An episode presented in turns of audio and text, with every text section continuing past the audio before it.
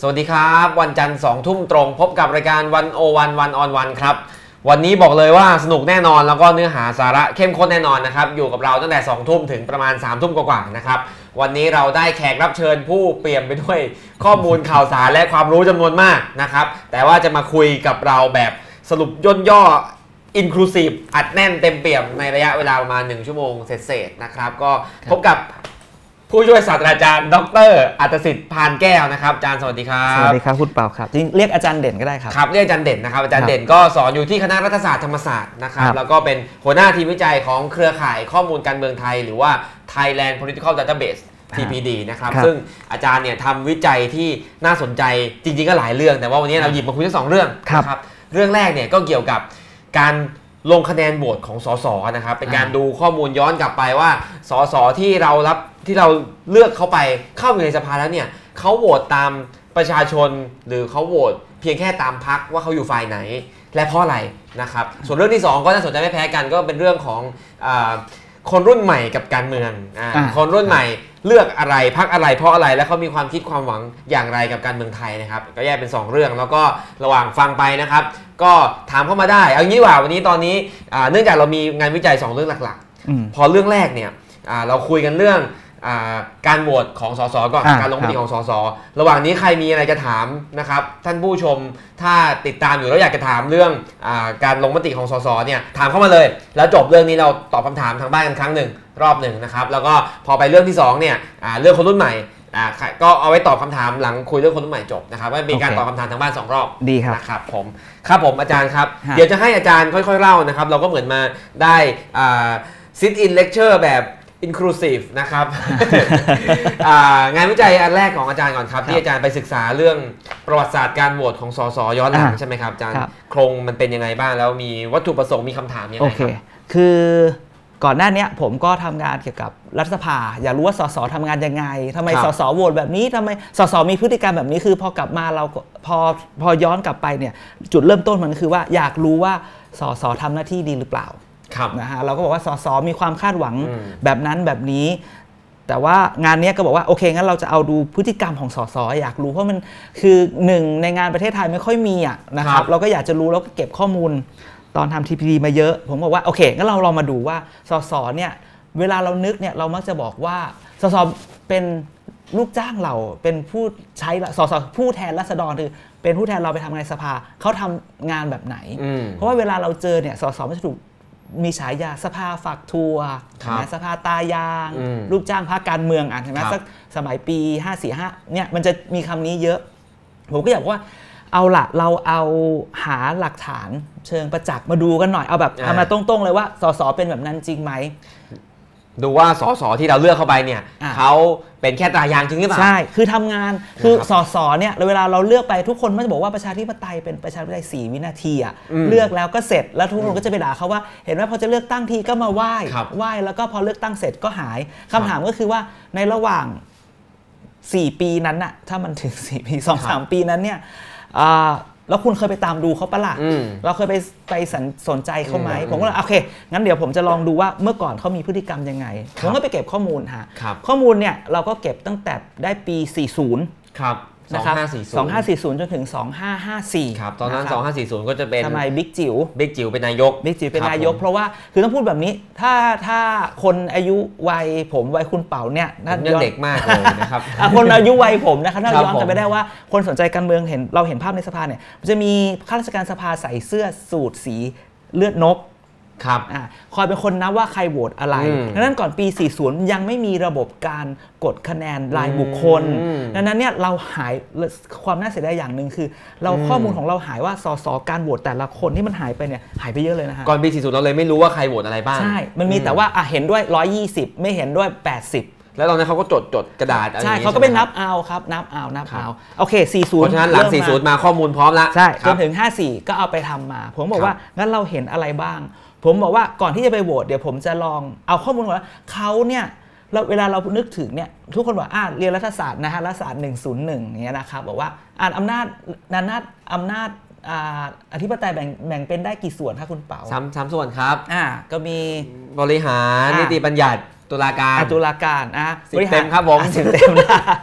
อ่ะบริหารก็คือพวก คณะรัฐมนตรี ครับ นายกนะครับ ครับ นิติบัญญัติคือพวกสสนิติบัญญัติเขาทำอะไร ออกกฎหมาย ออกกฎหมายออกจริ ครับงหรือเปล่านะครับเดี๋ยวผมจะผมก็บอกงั้นเดี๋ยวก่อนที่จะไปถามเขาโหวต อืม ยังไง อืม คือเราไม่พูดถึงนิติบัญญัติเพราะว่า อืม เป็นอำนาจอีกส่วนหนึ่ง ออกจริงหรือเปล่า ครับ ผมก็ลองไปเก็บข้อมูลเอาสัก ครับ ย้อนหลังไปเนี่ยเดี๋ยวเราดูสไลด์ที่หนึ่งนะค ครั รับบ ที่ ผม ผมจะเอาให้ดูเดี๋ คื ย อ วผมแบบ อ่าอำนาจนิติบัญญัติเราจะนึกถึงสสนึกถึงรัฐสภา ใช่ใช่ ที่เราเรียนมัธยมว่ามีหน้าที่ออกกฎหมาย อ่ะ แต่จริงๆแล้วคนพวกนี้ออกกฎหมายจริงหรือเปล่ากฎหมายมาจากไหนครับ กฎหมาย อจร มาจากไหนกฎหมายคือถ้าเราดูนะครับว่าผมไปดูว่าในปีตั้งแต่ปี 51 ถึงปี 56 เนี่ยนะครับ ก็ออกกฎหมายทั้งหมดมีกฎหมายออก 169 ฉบับ 169ฉบับ หก ตั้งแต่ ปี ปี 169 51 ถึง 56 ก็เป็นคุณสมัครสมชายยิ่งรักษณ์ ยังสมัครสมชายอภิอภิ อ สิท ภิ ธิ์ สิทธิ์ยิ่งรักษณ์ครับผม ยิ่งรักษณ์นะครับ ครับ ออก 169 ครับ อ่าสนช 5 ปี อันนี้ 6 ปี 5 6 ปีเหมือนกัน ออก ครับ 169สนช สช5 ปีได้ 444 ฉบับครับ เออ ผม คือแบบว่า เออโอเค เราไม่ได้ว่าอะไรกันนะคครัรับ บ ก็คือลองดูว่า ปริมาณมันต่าง ป กัน ริ เย มาณ อะ มันต่างกันเยอะนะครับ ครับ มันใช้เวลาหรืออะไรเนี่ยนะครับ ก็ดูว่าอย่างดูฮะสอสอร่างกฎหมาย คือสอสอทำนิติหน้าที่นิติบัญญัติ แต่ร่างกฎหมายกว่าครึ่งมาจากคณะรัฐมนตรี ครับ ก็คือคณะมนตรีเนี่ยจริงๆเป็นคนเสนอสัด อ่ะ ส่วน5ร้อยละ 51 51 คือเพียว ครับ ๆ แต่ถ้าเราไปดูไอ้ ซึ่ง ส่วน ขยาย ล่ๆ นิดนึงคำว่าคณะมนตรีเสนอเนี่ยก็คือผ่านส่วนราชการส่งมา ใช่ ส่วนราชการส่งมาแหละ ครับ คำคำถ้าเกิดท่านผู้คนอ่านวันโอวันคนตามเว็บวันโอวันเนี่ยก็จะรู้ว่ามันน่าจะคนรู้จักคำหนึ่งเอ้ยคนนักนักรัฐศาสตร์ที่พูดถึงระบบการเมืองไทยคนหนึ่งชื่อเฟรดริก ครับ เฟดริกบอกว่าประเทศไทยมันเป็น bureaucratic politics ระบบรัฐราชการ ครับ นี่คือข้อพิสคือเวลา อืม เฟดริกเขียนงานนี้ว่า166070 ครับ นะครับ เวลาผ่านไป 40 ปีนะครับ ครับ มันก็ยัง อืม เราก็ยังเป็นแบบนั้น เพราะว่ารัฐราชการเป็นคนทำหน้าที่นิติบัญญัติ อืมก็คือรัฐราชการจะส่งอ่าร่างกฎหมายเขาให้ ใช่ รัฐมนตรี ใช่ และเสนอโดยคณะรัฐมนตรีเนี่ย ใช่ ก็คือ 87เนี่ยคือเสนอโดยราชการว่าง่าย ใช่ ๆแต่อาจารย์ถ้าเป็นสนชเนี่ย90 กว่าเปอร์เซ็นต์เลย อ่า เสนอโดยราชการ นะ ค ค รั รั บบ ผม ดังนั้นคือเท่ากับว่ามันคือแล้วเรา เมื่อกี้กำลังที่หยุดไปคือเอ๊ะจะพูดดีไหมแต่พูดไปเถอะนะครับมา ค ข รับ นา พู ด ดไป นี้ เถอะ แล้ คว รับ แล้วสสทำอะไรในสภา อ่าครับผมสสอยู่ตรงไหนในตารางนี้นะครั ใช่ ก็ อ่า จะเห็นมีอยู่นิดหน่อยอยู่ ใช่คือมันแบบ กลาง สสเองมี 13 ฉบับอะ8เปอร์ ครับ เจ็ดจุดหกเก้าคือผมคิดว่าหน้าที่นิติบัญญัติไม่ใช่เหรอ ครับ นะครับ หรืออ่ะเราลองลองดูอีก ๆคือกฎหมายจาก 169 ฉบับเนี่ย ตารางที่สองครับ อ่าที่ผ่านในยุค 5-6 ปีนั้นเนี่ย อ่า มาจากการเสนอโดยสสแค่ 10 กว่าฉบับเท่านั้นเอง ใช่ ครับผม นะครับ หรือ อ่ะ ดู ดูต่อ เนี้ย ไป ใน ครับ ในแต่ละสมัยเนี่ยมันก็คือแบบแต่ละสมัยก็ยิ่งมาดูตารางข้างล่างแล้วเห็นว่าสสเนี่ยน้อยมากนะครับ ครับ ออกน้อยนะครับ เสนอพรบส่วนใหญ่ก็จะเป็นคณะรัฐมนตรีซะเยอะ ครับ คือไอ้ตารางพวกเนี้ยไม่น่าไม่น่าไม่น่าเศร้าใจเท่าตารางที่ผมจะโชว์อีกอันคือว่า ครับผม ไปดูตารางที่ 5 เลยเดี๋ยวาค ตา รับ รางที่ห้าเลยครับ ไอ้ยตารางทีสี่4 ก่อนอ่ะอันนี้ก่อน ตารางที่สี่อันนี้ ก่ นะครับอันนี้นะครับ คือโดยปกติแล้วเนี่ย สสชุด 23 คือชุดอ่า อืม ไหนนะ ชุดสมัครสมชายอภิสิทธิ์ ครับ อ่า ผม นะครับนี่คือสมัครสม อ่า ใช่สไหม ภายุคนั้น อ่า ส ส ภา ภา ยุ ยุ ค ค นั้ นั้น น ครับ คือในการออกกฎหมายเนี่ยรัฐธรรมนูนบอกว่าการจะออกกฎการที่จะเสนอร่างพระราชบัญญัติได้ สสเสนอได้โดยที่มีคนเสนอแล้วก็มีคนรับรอง 20 คน ครับ นะครับ ก็คือสสเซ็นชื่อกัน 20 คน ยี่สิ เนี่ บ ย คน สามารถเสนอให้รัฐสภาพิจารณากฎหมา ใช่ ยได้ ใช่ นะครับ ผมก็ไปดูว่ามีใครอยู่ในชื่อ 20 คนนั้นไหมเพราะบางทีเนี่ยไอ้ยีคนมันแค่ไปเซ็นชื่อเฉยๆนะ อืมอืม คือคุณไม่จำเป็นต้องเสนอก็ได้ แล้วถ้าเกิดถอยไปอีกนิดนึงเนี่ยบางทีบางร่างกฎหมายเนี่ยสสทำเหมือนว่าครั้นตรีเสนออันนี้สสฉันอยากมีบ้าง อืม ฉันก็เลยเสนอร่างเหมือนกันเดะ ร่าง ไป ประกบ ประกบ แต่ แต่ แต่ เหมือน เนื้อหาไม่ต่างเลย เหมือนกันเดะ อ๋อโอ้อย่างนี้ไม่น่า เยอะแยะ นับตัว เยอะแยะ นี่ นะ เหมือน ฮะ เหมือนเหมือนเหมือนทำทำเครดิตให้ตัวเองว่า ใช่ ฉันเสนอนะ ใช่ แต่จริงไม่ได้คิดอะไรเลย ไม่ได้คิดอะไรเลยคืออาจจะเปลี่ยนแค่หน้าปกแค่ ครับ เปลี่ยนว่าเปลี่ยนว่าเป็นร่างสสไอ้ตรงนี้เขียนร่างรัฐมนตรี ครับ ในสมัยชุด 23 ครับ สส 15%หรือ 72 คนไม่เคยมีชื่อใน อืม ในเป็น 20 คนนั้นน่ะ ครับ คำถามก็คือตกลงไม่ครบเพื่อนหรือเพื่อนไม่ครบ อืม เรื่อง คื มั อน มันก็แค่ มีสส72 จากตอนนั้น 500 คนใช่ไหมครับส ใช่ ภา ใช่ ห้าร้อยคนเนี่ยคือไม่เคยเสนอกฎหมายอะไรเลย ใช่ แม้แค่ไปเซ็นแถมแถมเขาเนี่ย ใช่ ก็ไม่เคยเซ็นเลย ใช่ นะครับ แต่มันก็จะมีไอ้พวกที่เซ็นซะเยอะเลยอยู่ประมาณ 14 คน อ่า อัน คือ นี้ มัน อันนี้เซ็นตลอด อ่ะ มีร่างอะไรมา นก็เลยแบบส่วนใหญ่ก็คือจะมีสักร่าง1นถึงห้าร่าง อืม 230 คือมันก็เลย หรืออันนี้คือชุด 23 ชุด 24 นะฮะสมัยคุณยิ่งรักษณ์เนี่ยไปชุด 24 ครับ อ่ะ ผม 38เปอร์เซ็นต์ สามสิบแปดเปอร์เซ็นต์ร้อยเก้าสิบสี่จากห้าร้อยคน ไม่มี นะครับ ชื่อในนั้นเลย ไม่เคยเสนอกฎหมายอะไรเลยนะครับ แล้วจะเป็นฝ่ายนิติบัญญัติยังไง ใช่ นะครับ คืออันนี้คือ คือ อ้าว คือ ผม เอาจริงๆคือ ผม ใช่ไหม ย้ำมาก ฮะ เกินไปครับ ไม่คืออยากอยากจะพูดจริงๆคือนี่คือคือ ผม ประ ก็ เด็เพิ่งนที่ รู้เหมือนกันเนี่ยจากที่อาจารย์บอกเนี่ยแหละครับครับ คืออันนี้เราไม่ได้โจมตีใครคือ ครับ อผมกำลังจะบอกว่าเดี๋ยวเดี๋ยวเราปูเรื่องไปก่อนเดี๋ยวผมจะตบแบบว่าอาจจะหักมุมนะ โอเค แบบ ครับ พาราไซต์ ครับ ก็ได้แบบ ครับ เออ เตรียมตัวเตรียมตัวให้เผื่อมีหัก ะครับ มุมตอนท้าย คือแบบว่ามันแบบทำไมไม่เข้าชื่อกันล่ะ ครับ คือเพื่อนไม่ครบหรือไม่ครบเพื่อน มันก็เลยแบบว่าเอ๊ะอันนี้หรืออันนี้จะเป็นปัญหา สิ่งที่เกิดขึ้นก็คือว่า หรือจริง ๆ อันเนี้ยมันมันเป็นปะปัญหาว่าสสก็พูดว่ากฎหมายเป็นเรื่องเทคนิคอะไม่ค่อคยรับ มีความรู้ไม่ใช่สิ ตอนนี้เนี่ยสสเนี่ยสามารถมีผู้ช่วยได้ถึง 8 คนนะ ครับครับ แต่คนต่างๆรวมกันเนี่ยคือคือจริงๆ สสได้รับเงินเดือนประมาณแสนกว่าบาทนะค ครั รับบ รวมผู้ช่วยนี่นะครับรวมๆอีกสักแสนกว่าบาทเราจ่ายให้เขาประมาณ2 2 2 3แสน ครั นะ บ ไม่รวมค่าเลือกตั้งนะ อืม เดือนหนึ่งอาจจะตกที่ประมาณ 6 7แสนครับ อืม เหมือนเราซื้อรถซื้อ ครับ รถปีละเอ้ยเดือนละห้าร้อยคัน โอ้ครับ นึกสภาพเนาะ คือผู้ช่วยทุกคนเนี่ยมีเงินเดือนมีสวัสดิการพร้อ สอ ม งหมื่นห้าสองสองหมื่นสี่สองหมื่นสองหมื่นห้าหมื่นห้าหมื่นห้าผมต้องได้หมด โอ้ อะ อี ไร ก อ ที ย่าง อีกทีอีเงี้กยที สองหมื่นสี่ 24,000คนนี้เก่งสุด คนนี้เก่งสุดนะครับ แล้ แล้ว วมีสองหมื่นหนึ่ง สองหมื่นหนึ่ง แล้วก็มีหมื่นห้าอีกห้าค ก็ น มีหมื่นห้าอีกห้าคนครับผม นะฮะเราใช้เงินกับเขาเยอะมากแต่ถามว่าเราคนพวกนี้เนี่ยน่าจะเป็นผู้ช่วยในการทำร่างกฎหมายได้อะ ใช่ใช่ นะค ใช่ รับในในในแหมเวลาพูดนะแต่ประเทศคือแบบโอเคเราไม่อยากเปรียบเทียบในต่างประเทศหรอก แต่ ครับ ว่าต่างประเทศเนี่ยผู้ช่วยพวกนี้คือทำงานจริง อืม ใช่ไหมฮะ คือถ้าจะตั้งคนที่เก่งแล้วมาศึกษากฎหมาย จะได้เลือกเสนอกฎหมายได้ถูกต้อง ใช่ ก็น่าจะมีประสิทธิภาพ ใช่ใช่ใช่ แต่ถ้าไปตั้งลูกไปตั้งเมีย ใช่ อันนี้เรื่องหนึ่ง ใช่เราก็ชอบอ้างว่ามันก็ปล่อยให้เป็นเรื่องของคนที่รู้ไปนะ อืม ให้เป็นเรื่องของอากฤษฎีกาเสนอมาข้าราชการเสนอมา อืม เราไม่ต้องหรอกเพราะเราไม่มีความรู้ไม่ใช่สิ อืม คุณทำหน้าที่ฝ่ายนิติบัญญัติจุดแรก ครับ นั้นเนี่ยมันไม่ใช่ว่าระบบไม่ไม่พร้อมให้เขา อืม แต่คือเขาไม่ไม่ทำเป็นไหมหรือจริงๆเนี่ยเราไม่เคยไปตั้งคำถามกับเขาไหมฮะว่าสสคุณออกกฎหมายอะไรบ้างคุณโหวตอะไรบ้าง อืมอืม คือโอ้ยก่อนหน้านี้นะไอตอนนี้เดี๋ยว ครับ เราค่อยพูดกัน พอเลือกตั้ง ครับครับ 62เนี่ยเราค่อยว่ากัน ถ้าดูประวัติศาสตร์สัก 20 ปีก่อนหน้านี้ อืม อาจารย์บอกว่า เอ๊ะ บางที หรืออาจจะเป็นเพราะว่าเราไม่ได้ตั้งคำถามกับสสที่เรา ใช่ เลือกไปมากพอ ใช่ ว่าวันๆเขาเสนอกฎหมายหรือเปล่า อ่า โหวตกฎหมายหรือเปล่า ใช่ หรือว่าตั้งลูกเมียมาแล้วก็นอนเล่น ใช่เราก็ไม่ ใช่ไหมครับ เราไม่เคยมีจนกระทั่งมันมีการนะ คุณป๋า ครับ ก็ไปจัดการมา หรือ ครับ คือมันเป็นเรื่องปกติมากนะคะที่เขาจะได้รูปเมียอ๋อข้ออ้างเขาเขาบอกว่า ครับ มันไว้ไว้ใจ ไว้ใจไว้ใจ ไว้ใจ ก็เลยตั้งลูกตั้งเมียมา แต่ถามจริง ๆ ว่าเวลาเงินเดือนเนี่ยมีการยึดบัตรทีเอ็มบัตร ATM ไว้ที่ใครหรือเปล่า ครับ อ่าครับ โอเค ไม่ว่ากัน แต่ไม่พูดเยอะ เดี๋ยวเขาไม่ให้สัมภาษณ์อีกเวลาทำวิจัยเรื่องใหม่ นะครับ ครับ หรือแบบว่าเอ่อเราการแก้ปัญหาของประเทศไทยเนี่ยพอพอเห็นอย่างนี้แล้วเนี่ยฝ่ายนิติบัญญัติคือออกกฎหมายเพื่อจัดการกับนโยบาย แต่ว่านโยบายหรือการการ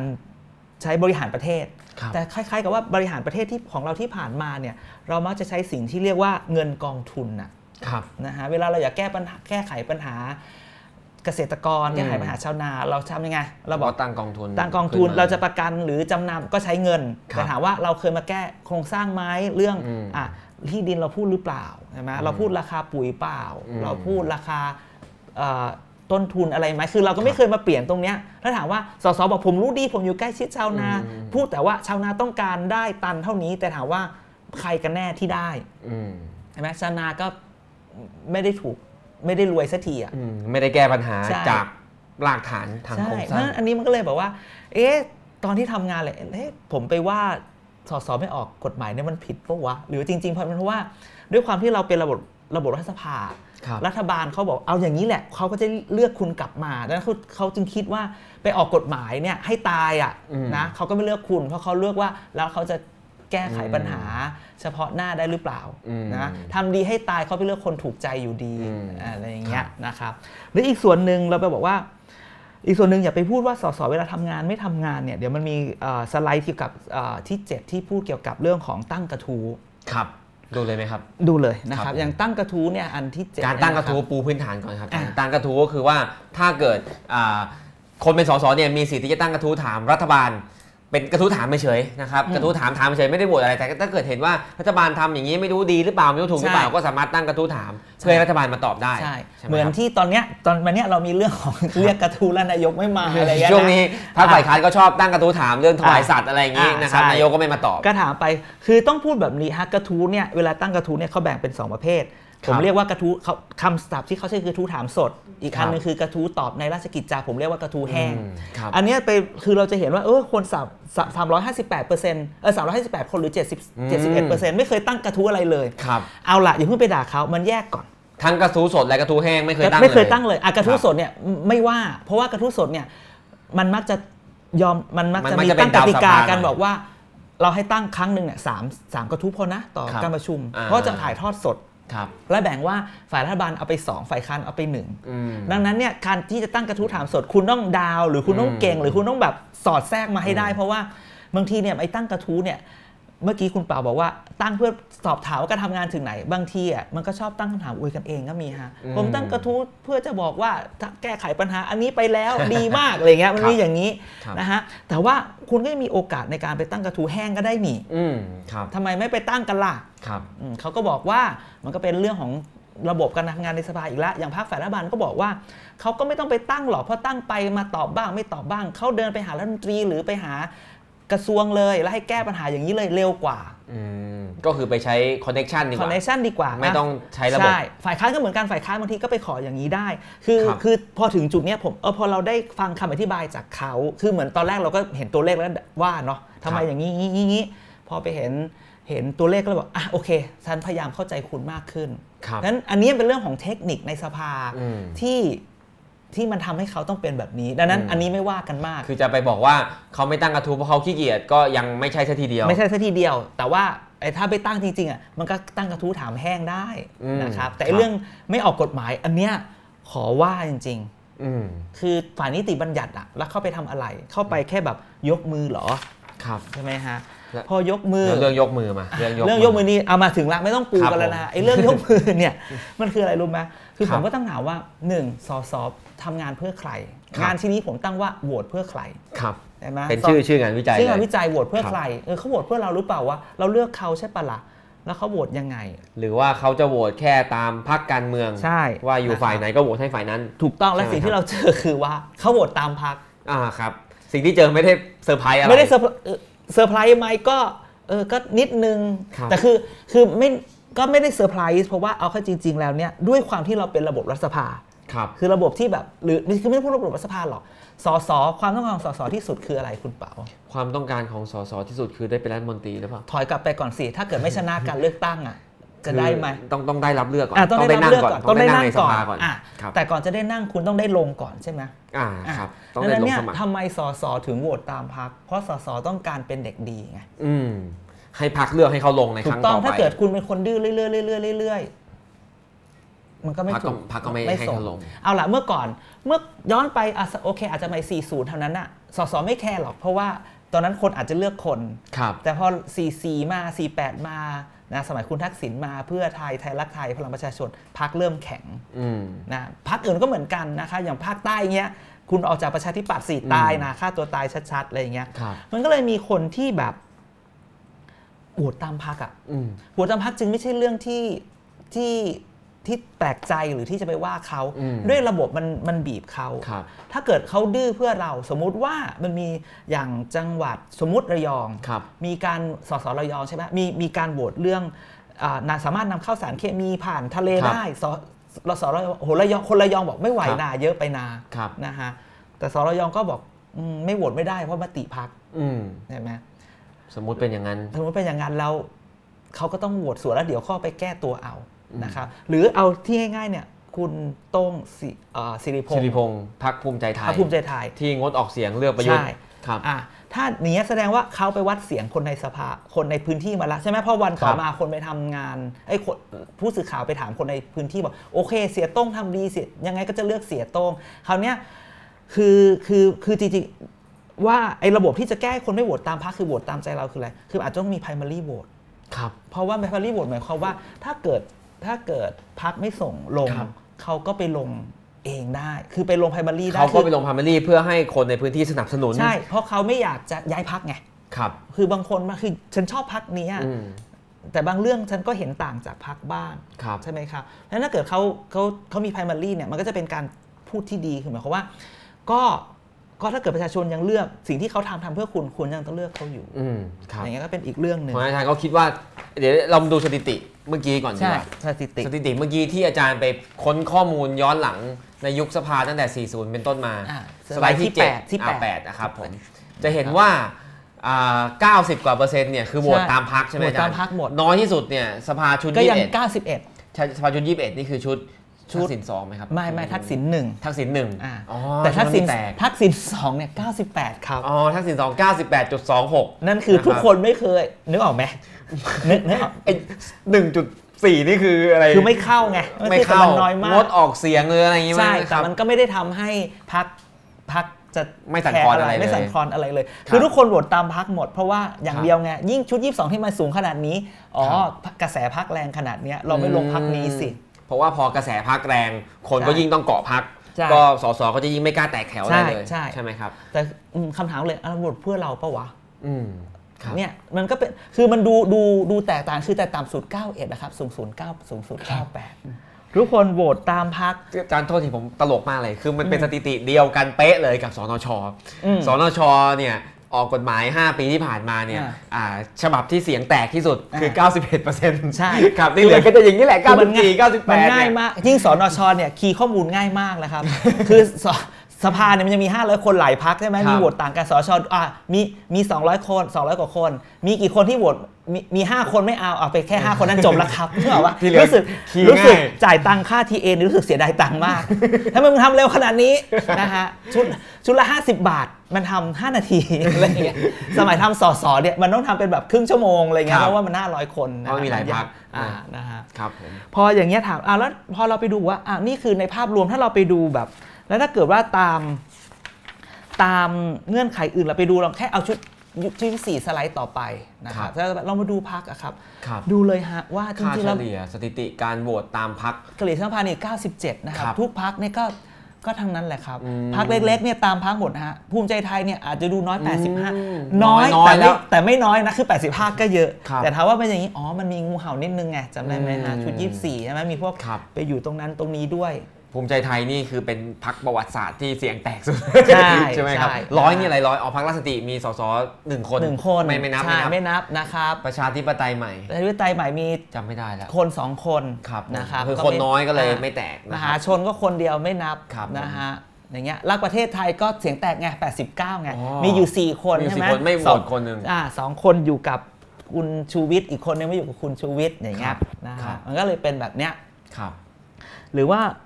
เอ่อเราดูอีกอีกสไลด์หนึ่งเราบอกว่าเอ๊ะแล้วเวลาจะอภิปรายอภิปรายไม่วางใจไม่อภิปรายไม่วางใจเนี่ยมันจะส่งผลไหม อืม สมมุติว่าแบบพอจะอภิปรายปุ๊บแล้ว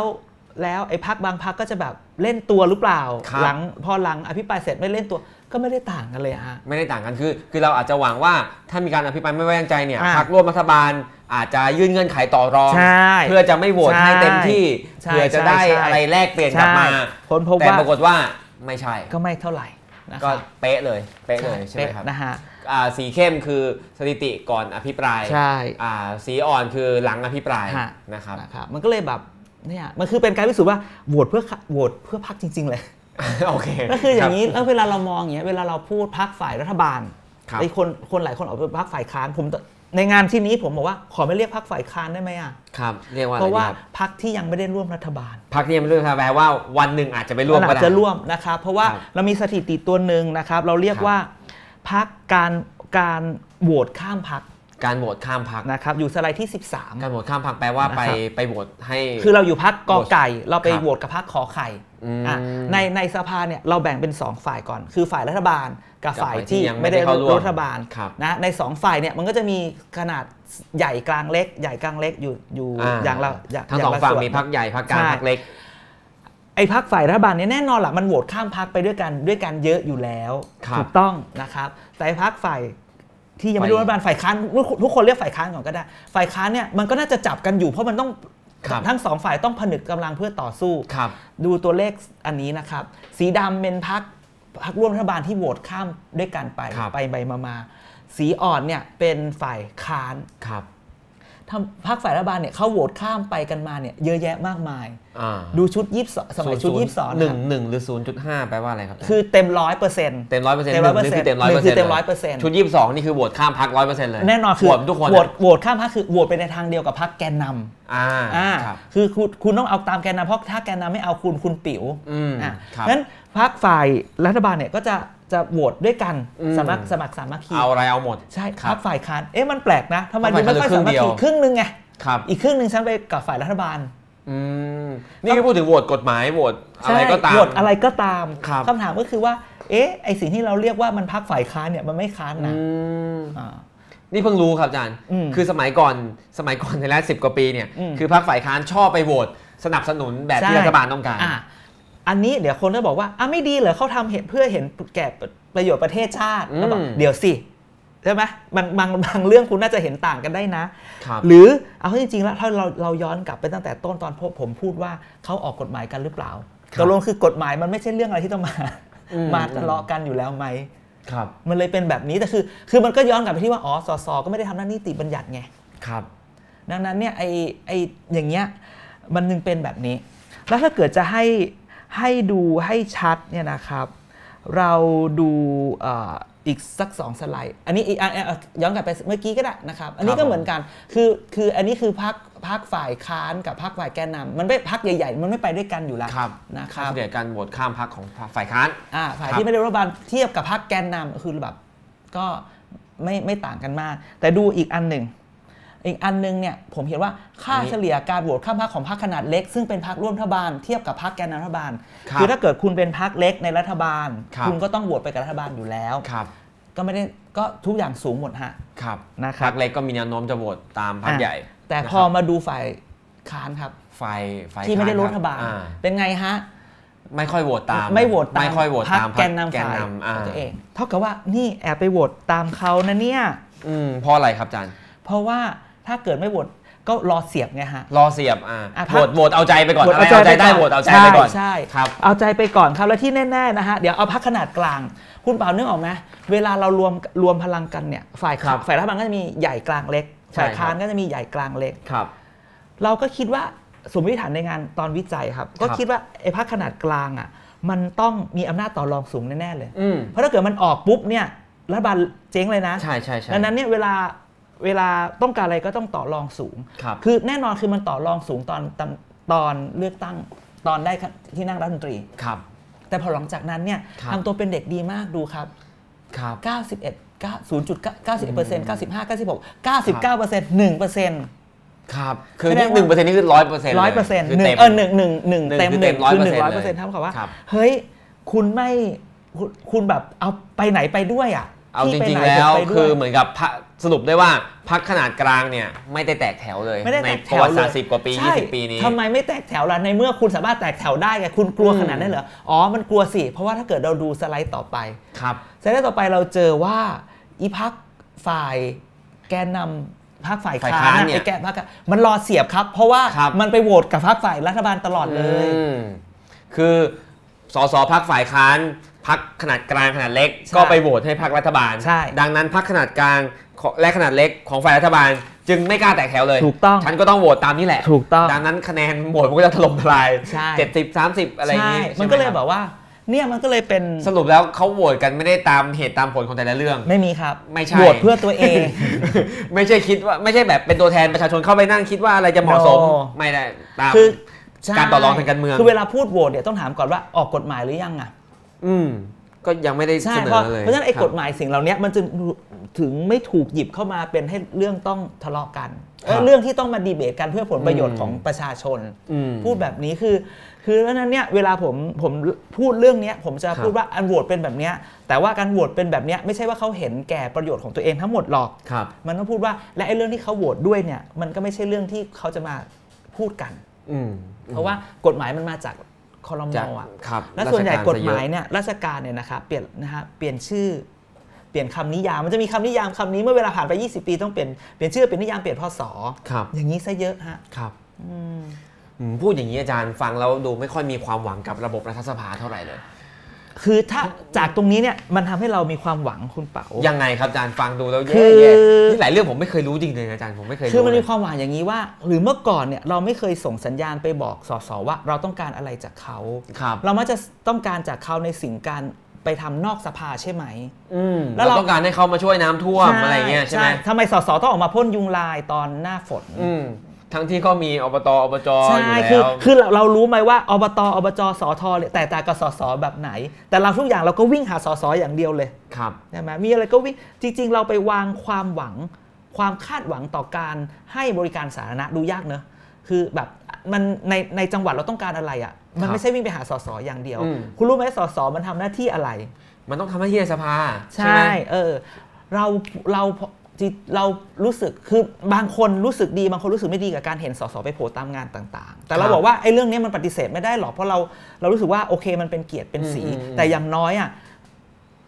รู้ไหมตอนเนี้ยเขาประชุมสภาวันไหน ผมผมรู้ เออเออใช่ต้องถามจริงๆต้อง ต้ ต้ อ องง ถา ถาม ม ผม อ่ะตอนรู้ไหมให้เวลา พอดีผมพอดีผมติดตาม อ่ะพิมพ์พิมพ์มานะครับหนึ่ง ครับ ให้ห้าวินะ อ่า หนึ่งสองสามสี่ ทราบไหมว่าประชุม ทราบไหม รัฐสภาวันไหนบ้าง อ่ะ นะครับ เพราะว่าถ้าเกิดคุณไปเห็นสสคุณอยู่ในพื้นที่ในวันนั้นเนี่ย อืม มาทำไมมันผิดที่ ผิดแล้วไม่ทำเรียกว่าไม่ทำหน้าที่ที่ควรจะ อ่ ทำ ตกลงต้องถามน้องๆทีมงานบอกวันไหนได้ ไหมะ ไม่ได้ไง ครับส่วนใหญ่ไม่รู้ส่วนใหญ่ไม่ พุ รู้ ธกับพฤหัสแล้ว ครับ ได้เวลาไหมพุธเริ่มกี่โมง ผมไม่ รู้ อ่าพุธเริ่มบ่ายโมง อ๋อครับ เพราะว่าเพราะอะไร เพราะว่าให้สสต่างจังหวัดเดินทางมาก่อน อ๋อ คือคนที่อาจจะอยู่แถวๆนี้แบบราชบุรีอะไรเงี้ ค ย รับ ขับมาแล้วสักชั่วโมงหนึ่งแต่พระฤหัสเนี่ยต้องค้างเพราะฤหัสเริ่ม9ก้าโมง ครับ มันพูดเริ่มบ่ายโมงถึงสามทุ่ม อืม อ่า ค พ รับ ระฤหัสเริ่ม คือถามว่าไอ้เรื่องนี้ต้องรู้เหรอเฮ้ยต้องรู้สิ อืมอืม คือคือคือในสมัยนี้คือคือถ้าคุณเห็น ขนาดลูกคุณหลานเราอะเรายังโดนด่าเวลาโดดเรียนเลยอะ ครับ ครับ ถูกปะ ถูกครับ คือสสควรจะอยู่ในสภาเพราะฉะนั้นถ้าเกิดคุณโดดสภาไป อืม อะไรอย่างอื่นที่มันไม่ใช่ อืม หน้าที่ อืม หรือถ้าคุณ ครับ เชิญเขามางานอะอย่าเชิญผู้พฤหัส อ่า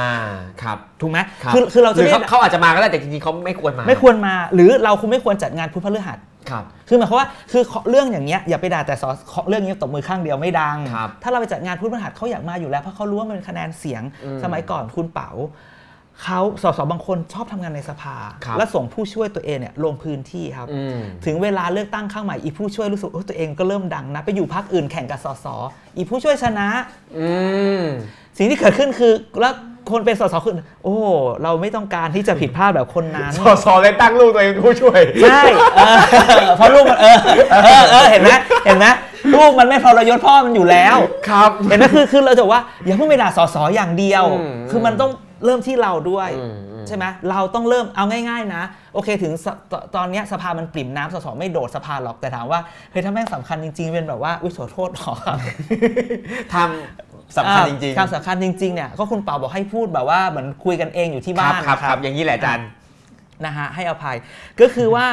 มันก็เลยบอกว่าเออถึงจะปริ่มน้ำแล้วไม่ไปแต่ถ้าเกิดว่าหูยหัวคะแนนต้องสำคัญมากไม่ไปมันตายแน่ๆเราแบบจะหลุดตรงเนี้ยก็ต้องโดดไป ซึ่งอันเนี้ยมันไม่ควรเนี่ยมันมันก็เลยเริ่มจากเราไม่จัดงานพุธพฤหัส ครับ อย่างเงี้ยสอสอถ้ายังโดดอีกก็ด่าได้เลยไงครับ อืม ไปทำอะไรล่ะงานในที่งานในพื้นที่ก็ไม่มี โดด ครับ ไปไหนทำไมไม่มา ครั นะ บ มันเริ่มจากเราก่อน อืม นะครับ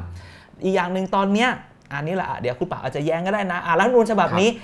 ไม่ดีหลายอย่างนะครับ อันนี้ครับคุณเป่านะ ผม ยัง ก็ยังมีดีบ้าง มีดีบ้างมี มี ไม่ ดี ดี บ้าง หลายอย่าง ไอ้ดีอย่างหนึ่งคือผมไปมองตรงนี้ไอ้ตรงเขาเรียกว่า primary vote ครับครับ เลือกตั้งขั้นต้น อ่า อันเนี้ยมันทำให้สสสามารถดื้อได้ สมมติสสสามารถทำอะไรที่โหวตสวน หรือทำอะไรที่มันแบบ อืม หลบมติพักได้ ครับ เพราะว่าเพราะว่าในที่สุดเขาก็สามารถลงได้ คือผมรู้ว่า แต่เราต้องเข้าใจนะ ถ้ามีสสที่เขาทำเพื่อเราโหวตมติพักสวนมาก็ต้องไปลง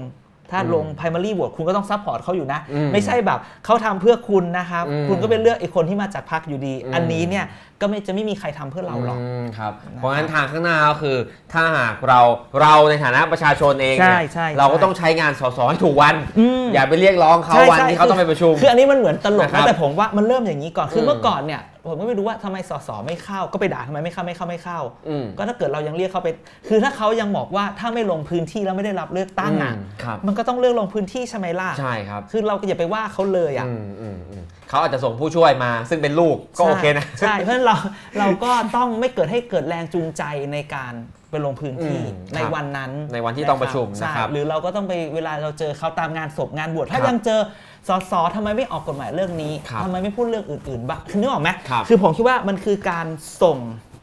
ส่งสัญญาณใหม่ ส่งสัญญาณใหม่ให้กับผู้แทนที่เราเลือก ใช่ ว่าเราอยากได้อะไรอ ครับ ย่างเงี้ยอย่างตอนเนี้ยอย่างพรรคอนาคตใหม่ทำทำอันนั้นนะเรียวที่แบบตรวจสอบใครพูดอะไรอย่างเงี้ย อืมครับ ถามว่าตอนนั้นนะตอนเปิดตัวก็คือฮาแหละ ครับ ถามว่าวันเนี้ยเราไปเปิดดูกันกี่ครั้ อื ง มบางคนรักแล้วรักเลยไม่ได้ดูแล้ว ใช่ ว่า ไม่ได้ เขาเข้า นะคปรับระชุมกันไหม แล้วจริงๆเดี๋ยวเนี้ยเว็บไซต์สภาและเว็บไซต์รัฐสภาของเราเองเนี่ย ครับ มันก็เปิดเผยข้อมูลอย่างนี้อยู่เยอะ ครับ นะครับคุณลองคือเข้าไปดูหน่อยหรือเนี้ยวันโอวันเนี่ยเดี๋ยวก็ต้องมีข้อมูลมาทำอยู่แล้วอะไรคเลรั ย บ อย่าเป็นแบบอย่าไปเห่อะแบบอุ้ยอุ้ยอุ้ยแห่แห่แบบแชร์วันนี้แล้วพรุ่งนี้ก็เดี๋ยวรอใหม่อะไรอย่างเงี้ยอืม ครับก็เป็นสิ่งที่พวกเราทำได้เนาะ ใช่ แล้วก็อย่างหนึ่งที่อาจารย์อัธสิทธิ์อาจารย์เด่นมีความหวัง ครับ ก็คือว่ารัฐธรรมนูญ 60 สั่งว่าทุกพรรคการเมืองต้องทำพร i m a r y vote ใช่ นะครับ ขอให้ทำนะ ไม่ใช่เหมือนคราวที่แล้วที่ ครั้งที่แล้วเขาใช้มาตรา เออ 14 ยกเว้นไปก่อน เอออันนั้นก็แบบ ครั้งหน้าไม่รู้เมื่อไหร่ เอออันนั้นก็ ะคไม่อ รับ ยากจะพู ด เดี๋ยวสิเดี๋ยวเดี๋ยวครั้งหน้ามันต้องมาแหละนะ ครั้งหน้า เออไม่ เรา เดี๋ยว หวังว่าไม่สี่มัน ปี จะมีมันจะอ่ะ เราต้องส่งสัญญาณให้ถูก โอเค เรา นึกออกไหม ค ถ้า รั้งหเกิด น้า เรา ต้องมีพร i m a r y vote เดี๋ยวเดี๋ยวเดี๋ยวเดี๋ยวเดี๋ยวพอเราจบเรื่องเนี้ยเราคุยเรื่องใหม่เนี่ยเราคุณจะส่งสัญญาณอย่างนี้ไม่ได้ มันเดี๋ยวมันมีคำถามหนึ่งว่าคุณจะส่งสัญญาณว่ามีเมื่อไหร่ไม่รู้ไม่ได้เลยทุกว่า โอเค สี่ โอเค ปีสี่ปีสี่ปี ไม่ต้องเราอยากเลือกก่อน โอเคเอาไว้ว่าครั้งหน้าไม่รู้เลือกตั้งเมื่อไหร่ แต่ อ่า ว่าต้องมีพามารีโบดดังนั้นเราเองเราก็สามารถส่งสัญญาณไปหาสส ใช่ ได้ ใครที่เขาทำงานตอบสนองเราเราก็ไปเลือกเขาให้เป็น ใช่ ผู้แทน ใช่ใช่ ของพรรคนั้น เจอเขา นะ อ ครับ ย่าไปอย่าไปหลงลมว่าเป็นไงป้าวันนี้สบายดีไหมเราก็ย้อนกลับไปเลย แล้วตกลงวันนั้นอะโหวตเรื่องเนี้ยเป็นไงบ้าง อ่า อ่า เข้าประชุมมาเปล่าลา เออเข้า เปล่า เข้าไปเนี่ยทำไมวันนี้วันพุธทำไมมา ครับ อ่ะจริงจริงๆ เออ คือผมคื คือ อน้ำท่วมภาคอีสานวันพุธอย่าเห็นใครเห็นสสไปที่บ้าน ใช่ ถามเลยนะไม่ไม่ไปไม่ไม่ไปประชุมอ่ะ ใคือคือคือแหมแต่อันนี้มันพูดไม่ได้คือมันเนื้ออกไหมมันเป็น ครับครับ อืม มัน แต่ เป็นความขัดแย้งอยู่ คือชาวบ้าน ใปัจจุบั ต้องเข้าใจว่าวันนี้มันมีหน้าที่อยู่ตรงนี้ไม่คมารับ ไม่เป็นไรแต่ถ้าวันศุกร์ไม่มามีด่านะนึกออกไหมอ่า ครับ เออ ครับ อย่างเงี้ยก็คืออ ม คือเราคิดว่ามันการวางความคาดหวังให้ถูกที่ส่งสัญญาณใหม่ ครับ พูดกันง่าย โอเคครับอาจารย์ไอประเด็นสำหรับประเด็นเรื่องสสหน้าที่ของสสต้องไปเข้าสภาโหวตไม่โหวตใครมีคำถามถามมาตรงนี้เลยนะครับ ใช่ ถามตรงนี้เลยเราจะเลือกมาตอบก่อนมีไหมครับอ่า ผมถามอาจารย์ก่อน อ่ะ แต่ว่าสภาปัจจุบันเนี่ยอาจารย์ อืม อ่าตอนนี้สภาปริ่ม ปริ่มน้ำมากปัจจุบันที่อยู่เนี่ย มันจะเหมือนผลมันจะออกมาเหมือนกับที่อาจารย์วิจัยมา 20 ปีก่อนหน้านี้ไหมครับ ๆ ผมว่าอย่างที่หนึ่งนะครับโหวตตามพักยังคงจะเป็นแบบนี้ ครับ เพราะว่ามันยังเป็นต้องตามมติพักคือผมเคยถามว่า อืม ทำไมต้องแล้วพักไม่มีความเป็นประชาธิปไตยในในในพักเลยเหรอ ม สสหลาย ๆ คนที่เราไปคือเรามีสัมภาษณ์ด้วยนอกจากเราดูเลขเขาก็บอกว่าจริง ๆ แล้วพักเนี่ยจะมีการประชุมพักก่อนวันประวันประชุมสภา อืม แล้วเขาก็จะพูดกันว่าอ่ะพรุ่งนี้จะมีเรื่องนี้เข้านะ อืม คุณเห็นด้วยไม่เห็นด้วยถกเถียงกันในนั้น ครับ แล้วก็โหวตคุณไม่เห็นด้วยคุณพูดออกมาเลยในนั้น แต่ถ้า อืม เกิดไม่เห็นด้วย แต่ถ้ามาติพักบอกเห็นด้วย ก็ต้องเอาตามนั้น อืม คือแน่นอนล่ะเขาก็บอกว่าเขาก็มีประชาธิปไตยไงปล่อยให้พูด แต่ถามว่าเขาสามารถไปโหวตสวนได้ไหมอันนี้เป็นคำถามที่ผมยังอยากผมเป็นสิ่งที่ผมอยากจะเห็น ครับ เอาล่ะไม่ต้องโหวตสวนหรอกมันมันน่าเกลียดใช่ไหม อืม ไม่ไม่ลงมติได้ไหม อืม หรือไม่เข้าประชุมได้หรือเปล่า อืม สิ่งที่เกิดขึ้นคือ ตรงเนี้ยมันจะไม่ได้ไงเพราะมันปริ่มน้ำ อ่าคือถ้าแต่ก่อนอาจจะใช้วิธี ใช่ ไม่สบายซะเลย ใช่ ไหมครับ ใช่ แต่วันวันนี้เนี่ย ถ้า ใช่ ใครไม่เข้านี่ยุ่งเลย ถูกต้องคือคือคือคือผมก็เลยบอกว่ามันจะเหมือนเดิมไหมไม่เหมือนเดิมหรอกเพราะตอน อื ที่ ม เราเจอสภาปริ่มน้ำสองห้าสี่สองสี่หกอะไร ครับ ประมาณเนี้ยนะฮะมันก็เลยแบบเออคงไม่เกิดขึ้นเออจริงๆผมอันนี้ขอนอกเรื่องนึกถึงคุณเป่าแล้ว ครับ ผมจะพูดได้ เลือกตั้งมาแล้วตั้งสองสามเดือนน่ะมีใบส้มใบเดี ยวเอง ห้า ใบเหลืองใบแดง ห้าห้าเดือนแล้วอาจารย์ ไม่เหคลืองรับ ใบแดงไม่เห็นมีเลยอะ ครับ ไม่แจกเลย เออทำไมอะ ก็งงเหมือนกันอาจารย์ผมไม่รู้ เนื้อออกไหมเนื้อออกไหมคือคือแบบว่า เออทำไมไม่เห็นใครถามเรื่องนี้เลยอะแบบ อืม การเลือกตั้งเรา ตอนแรก บสุท คาด ธิ์ขน คาด นั้น การ เลย ณ์ว่าน่าจะมีใบวอนรอบ ใช่ไหม นี้ ใช่ไหม ครับ เออ อันนี้พูดพูดขึ้นมาเฉยๆอากลับ ไม่ท มา ราบเหใหม่ มือนกัน นะ ค ค รั รั บบ เอาเป็นว่าตอนนี้สภาเสียงปริ่มน้ำ อ่ะ ดังนั้นเนี่ยอ่าโอกาสที่คนจะใช้วิธีงดออกเสียงหรือว่าไม่เข้าประชุม ใช่ ไม่มีแล้ว ใช่ น่าจะต้องโหวตตามพรรคหนักกว่าเดิมอีก และที่สำคัญก็คือว่าโอเคโหวตตามพรรคไม่เป็นไร แต่ผมอยากเห็นอยากอะไรนะการออกกฎหมายการ ครับ คือตัวเลขที่แบบ กฎหมายที่ออกโดยสสอยู่ที่7%เนี่ย อืม ขอเป็นแบบไม่เยอะอะอ่ะสิบเปอร์เซ็นต์ได้ไหม ครับ สิบห้าเปอร์เซ็นต์ได้ไหมยี่สิบเปอร์เซ็นต์ได้ไหมจะบอกเราเอาไปทีละเล็กเบบี้สเต็ป ครับ คือคืออยากคุณอยากแก้ไขปัญหา อืม คุณเสนอร่างกฎหมาย อืม คุณอย่าไปรอทุกอย่างที่จะใช้เงิน ครับ ใช่ไหมทุกคนอย่าช่วยชาวนา อืม อ่ะพูดกฎหมายที่ดินสิก็ก็พูดกัน อืม อีกหน่อยนึง อืม อ่ะมากฎหมายที่ดินมันพูดยากกระทบหลายคน ซึ่งคุณต้องพูด เอาเรื่องแบบต้นทุนการเกษตรก่อนไหมล่ะ ครับ ใช่ไหมการมันมีปุ๋ยเนี่ยมันมีการผูกขาดอยู่หรือเปล่า อืม ใช่ไหมมันเรียกพันธุ์ผูกขาดอยู่หรือเปล่า อะไร ครับ อย่างเงี้ยคือแบบลองแก้ตรงนี้ก่อนไหมอะไรอย่างเงี้ยผมคิดว่าอันเนี้ยมันเป็นพื้นฐาน ครับผมซึ่งเป็นหน้าที่ของสสที่ควรจะทำนะครับ มีคำถามสำหรับเซตแรกในประเด็นนี้ไหมครับ อะไรคือจุดสตาร์ทของการทำงานสสที่บิดเบี้ยว อย่างเช่นวันประชุมสภาไม่อยู่มาตรฐานที่ผิดไป เริ่มมาตั้งแต่ตอนไหนครับ เริ่มจากหนึ่งมันผมเล่าเรื่องนี้ก่อน ครับ อันที่หนึ่งนะครับก็คือว่ามันมีสอสอคนหรือสองคน ครับ เวลาพักเขาเนี่ยเป็นฝ่ายรัฐบาลเขาคเข้ารับ ประชุมตลอด ครับ เพราะว่าฝ่ายรัฐบาลต้องชนะโหวตถ้าคุณไม่เข้ามีปัญหา ครับ แต่พอสสคนเนี้ยกับพักเนี้ยไปเป็นฝ่ายค้านไอคนนี้ไม่เข้าเลย ครับทำไมครับ เพราะว่าเขาโหวตไปก็แพ้อยู่ดี อืม สิ่งที่เกิดขึ้นคือมันบิดเบี้ยวตอนนั้นบิดเบี้ยวตรงที่ว่าสถานะก่อน คือทุกคนพอสมัยก่อนอะสมัยก่อนที่แบบคะแนนเสียงมันห่างกันเยอะคือทุกคนจับคู่รัฐบาลให้มันพักกันได้เยอะๆอะพอพักเยอะๆเนี่ยพอเข้าไปรู้สึกว่าเข้าไปก็ไม่มีไม่ได้สามารถไปเปลี่ยนอะไรได้ อืม ก็ไม่เข้าดีกว่า ครับ นะครับคือมันเริ่มจากสถานะของตัวนั่นด้วยสองคือเป็นเรื่องของสสปกติด้วย ครับ นะครับว่าบางทีเนี่ยอ่าเขาก็ไม่ได้มีความรับผิดชอบตรงเนี้ยก็พูดตรงนี้ตรงๆ อืม ครับ อันนี้เริ่มโทษตัวบุคคลแล้ บุ วตคอ คล นแรก อ่ะ อธิบายเชิงระบบอยู่ ไม่เดี๋ยวจะระระระบบอีกข้อหนึ่ง ครับ บางทีก็ไปเองครับวันประชุมสภาก็ไม่เข้า อืม ใช่ไหมหรือเมื่อก่อนเนี่ยสสมันจะพูดอย่างนี้ฮะว่าสภาเราแคบในวันประชุม อืม สภาเนี่ยก็จะมีการประชุมกรรมาธิการ อืม ด้วยอยู่ดีเขาก็ประชุมกรรมาธิการแล้วกลับ มีห มา ลาย ไม่ทัน ห้อง มีหลามีหลายย ห้อง ห้อง กลับมาไม่ทันนั่นนี่ ครับ นั่นนี่อ่ะเราก็บอกอืมเดี๋ยวสภาใหม่เนี่ยมี everything for everyone นะอ่ะอย่าให้ขาดนะ มีห้องทุกคนมีห้องสำหรับทุกคนนะ มีออฟฟิศนะ ต้องกลับมาให้ทันนะ การที่ 3 ก็คือว่าระบบเนี่ยมันเปิดช่องให้เขาอย่างนี้ครับ เมื่อก่อนเนี่ยสสมันในรัฐธรรมนูญพูดเลยนะ ในข้อบังคับบอกว่าคุณสสต้องเข้าประชุมอย่างน้อย 3 ใน ครับ 4 ขาดได้แค่ 1 ใน ครับ4สสขาดไป อืม เออขาดไม่เป็นไรเราเข้าใจนะคนเรามันเจ็บป่วยหรืคอรับ อะไรกันได้สิ่งที่เกิดขึ้นก็คือว่าพอคุณป่วยแล้วเนี่ยใบลาคุณมายื่นใบลาใบลาใบลาย้อนหลังได้ อืม ดังนั้นการขาดของคุณจึงไม่นับ ครับ อืม อืม เออไปย้อนหลังได้ยังไง เปิดช่องให้ให้ ใช่ แล้วการลาเนี่ขาดได้กระยจาย ก็คือให้เพื่อนมาอ่าเซ็นรับ ครับ รองกัน 3 คนว่าโอเคมันป่วยจริงๆอะไรอย่างเงี้ยคือมัคนรับ รู้สึกว่า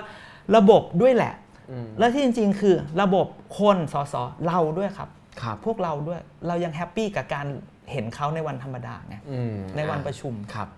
ผมคิดว่ามันมันอยู่ด้วยกันทั้งหมดแหละ จุดเริ่มต้นบิดเบี้ยวคือ พวกเราต่างมีส่วนร่วมในจุดสตาร์ทมันโทษใครไม่ได้หรอก ครับ ใช่ไหม อื ระบบมันปล่อยใช่ไหมสสไม่มีความรับผิดชอบ เราเองไม่รู้จักถามอะ ครับผม อืม ครับอ่ารอบนี้ไม่มีคำถามเพิ่มนะครับ ดีครับ เพราะว่าเรามีอีกเรื่องหนึ่งที่ อ่า สนุกกว่านะครับ สนุกกว่าหรือเปล่าไม่แน่ใจสนุกทั้งคู่ สนุกสนุก นะครับ เป็นงานวิจัยอีกชิ้นหนึ่งของ ครับผม อาจารย์เด่นนะครับ เกี่ยวกับคนรุ่นใหม่เพราะว่าการเลือกตั้งปีนี้ที่ผ่านมาเนี่ยโอ้กระแสคนรุ่นใหม่มาแรงมาก ใคร ๆ ไปที่ไหนก็ต้องพูดเรื่องคนรุ่นใหม่กับการเลือกตั้ง เจ็บคอ คนรุ่นใหม่กำลังตื่นตัวนะครับ ดังนั้นเนี่ยแต่ว่าอาอาจารย์เนี่ยเป็นคนที่ศึกษาจริงจังนะครับ ว่าตกลงคนรุ่นใหม่เนี่ยคิดอะไรกับการเลือกตั้งครั้งนี้ นี้เขาเลือกพักบางพักจริงหรือเปล่าครับ อ่ะ อาจารย์ครับอาจารย์ศึกษาอะไรครับ คือก่อนตอนก่อนเลือกตั้งทุกคนก็จะตื่นเต้นมากนะครับอู้เรามีคนรุ่นใหม่ที่จะมาเปลี่ยนแปลงประเทศ ตื่นเต้นมาก ะค จริงรับมีทั้งหมด 8 ล้านคน ครับ ถ้า ผม ออกมา 8 ล้านเนี่ย แต่ร้านนี้หมายถึง New Water New Voter คนที่จะเลือกตั้งครั้งแรก ชนะแน่น ครั อน 18 คือแบบมันต้องเปลี่ยนอะไรได้อย่างแน่นอน เราก็ไปผลออกมาคือเอ๊ะทำไมค่าเฉลี่ยคนออกไปโหวตเจ็ดสิบสี่เปอร์เซ็นต์ ครับ โอเค ไม่เป็นไร บคือพอๆกับครั้งก่อนไม่ได้เยอะมากขึ้นเท่าไหร่ ใช่ใช่ก็เลยแบบเอ๊ะตกลงใครกันแน่ที่ไม่ออก ครับ นะครับเราก็ไปสำรวจครับว่าเขาคิดยังไงนะครับในการเลือกตั้งกับการคือเราไปสำรวจ 1 เดือนกับการเลือกตั้งในช่วงกุมภา อ๋อครับ ครับเราไปถามหลายคำถามนะครับเอ่อคุณพักอะไรที่คุณคิดถึงเป็นพักแรก อืม คุณเห็นอะไรในคุณอยากได้อะไรคุณสมบัติอะไรในตัวนายก ครับ คุณเลือกพักอะไร ครับ ไปถามเรื่องทัศนคติกับประชาธิปไตย ถามเจาะเจาะกลุ่ม New Water เนี่ย นิววอเตอร์เรา ครั ก็ บ ไปเก็บมา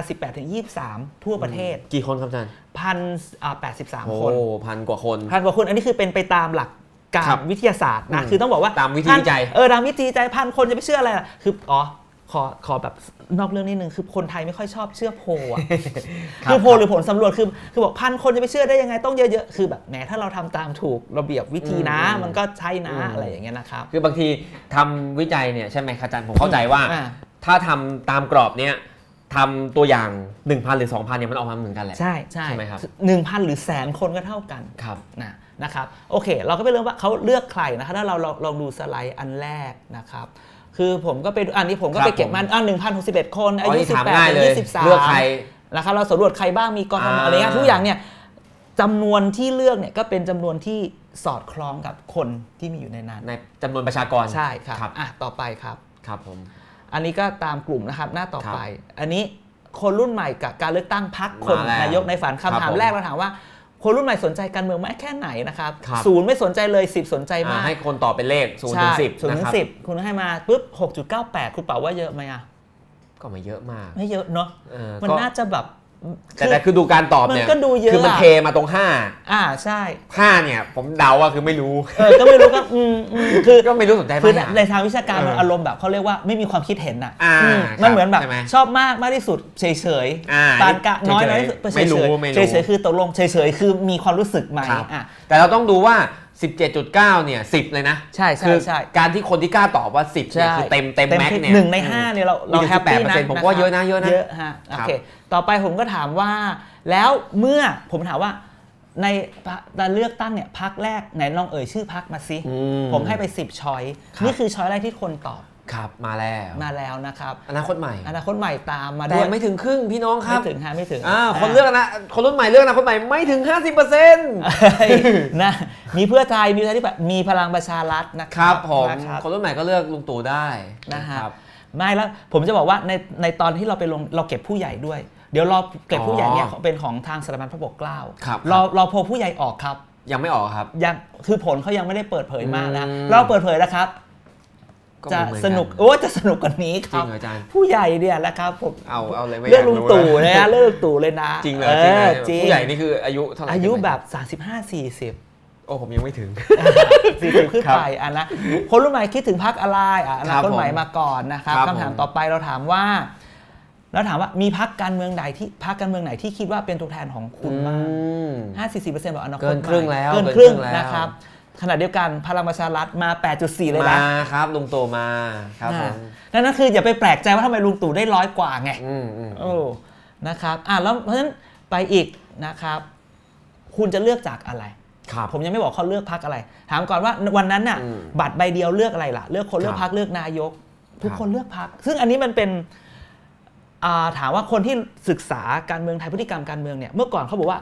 คนมันเลือกคน อืม ผู้เลือกตั้งมาเลือกคน สสเขต สสเขต ที่บ้าน บางที่คน คือจริงมากกว่าสสเขตด้วย คนคนนี้ย้ายไปอยู่พักอะไรก็จะเลือกคนคนนี้ อืม แต่ว่าสิ่งที่เราเจอกับคนรุ่นใหม่คือเขาเลือกพักมาก่อน ครับ แสดงว่า อ่ะ โอเค ถ้าเทรนด์นี้เหมือนอย่าเรียกคำว่าเทรนด์คือถ้าความรู้สึกเนี้ย ทัศนคติแบบเนี้ยมันไปอยู่ต่อไปเนี่ยพักก็จะรู้แล้วนะ เออ ไม่ต้อง อืม สอสอเขตไม่สนใจละ อะไรอย่างเงี้ยนะครับ ครับ อ่ะ อิทธิพลของพวกมาเฟียท้องถิ่นจะ ใช่ น้อยลง คุณอยากได้ นี่คือผมไปถามว่า คำถามใหม่ คำถามใหม่ คนรุ่นใหม่อยากเห็นอะไรในตัวนายก ครับผม ตอนแรกคุคุณอาจจะสงสัยเอ๊ะอันดับ 4 สามารถสื่อสารภาษาอังกฤษ อันนี้มันเป็นมันเป็นเราชอบเราชอบมาจิกกัดใช่ไหมผู้นำเสมอว่าพูดได้ไหม ครับ อะไรอย่างเงี้ยแต่พอไปถามจริงทุกคนอยากได้อะไร ทุกคนอยากได้ผู้นำแก้ไขปัญหาเฉพาะหน้า ครับ อันนี้อยากจะให้เป็นชอยใช่ไหม ให้เป็นให้เป็นให้เป็นแบบ หรือ หก เป็น เจ็ด อันไหน ข้อครับ อ่าให้เป็น หกเจ็ด choice ข้อ ให้เป็น แล้วก็ choice ให้ทุกคนก็ไปบอกว่า ครั เอา บ อันไหนมาที่หนึ่งที่สอง ม ชอยที่หนึ่งคือผู้นำสามารถแก้ไขมีวิสัยทัศน์แก้ปัญหาประชาธิปไตยภาษาอังกฤษมาเป็นที่สี่ ครับ เราเขาไม่ต้องการคนพูดเก่งนั่นน่ะ อ่าวัฒนศิลป์อันดับหกเลย อืม ไม่ ไม่ ไม่ ต้ ต้อ อง ง การ ไม่ต้องพูดเก่ง ไม่สำคัญ ใช่แต่ ค ข รั อบ แก้ปัญหาและแก้ปัญหาด้วยวิธีทางประชาธิปไตย อืม มันก็จะเห็นว่าโอเค เพราะฉะนั้นเวลาจิกกัดในทวิตเตอร์อ่ะ ครับ ขอดูอันนี้นิดนึงนะ อืม เอออ ม นะ อืมครับ นะ อย่าไปคิดว่าคนรุ่นใหม่จะเลือกคนที่พูดเก่ง อ่า นะครับ ผมรู้จักคนพูดไม่ ค่อยเก่งอยู่ คนหนึ่งที่ได้เป็นผู้นำไปต่อดีกว่า โอเคนะครับเพราะฉะนั้นเราจบลงด้วยว่าแล้วเขาเลือกใคร ครับ นะครับ แผ่นต่อไป มา เราเรา แล้ เลื ว อก เขาเลือกใครโอ้ อ่า มาแล้วมาแล้วอยู่ อ ต นาค ร ต ง ใหม่ เอ มาง เลยนี้ครับ อ่า 61เปอร์เซ็นต์ ครับผม เพื่อไทยตามมาเป็นอันดับสองห่างเหมือนกันนะครับ ใช่ อืม มันก็แต่ นี่น่าสนใจา นะ ส ฮะ ใจ คือคือถ้าเราเห็นตั้งแต่ครับสามคำถามที่ผมถามเรื่องเรื่อง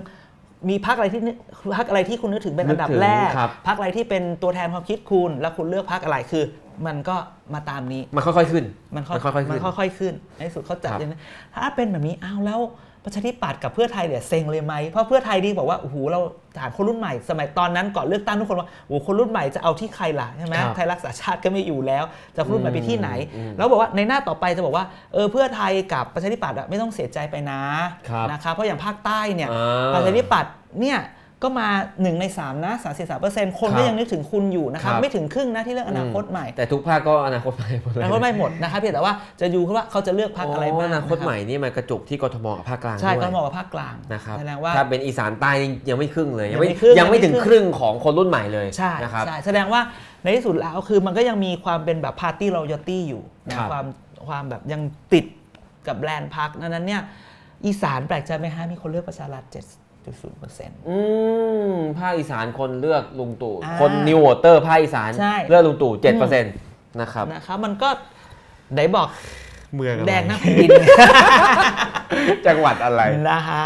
ครับ เราต้องไปดูนะครับ ไอ้พวกนี้ก็จะเป็นเป็นเป็นโหวตเป็นพฤติกรรมการเลือก น่าสนใจ ถามว่าม าก มันมันก็ออกมาแบบเนี้ยความน่าสนใจก็คือว่าหนึ่งเพื่อไทยประชาธิปัตย์ไม่ต้องไม่ต้องกังวลไปนะ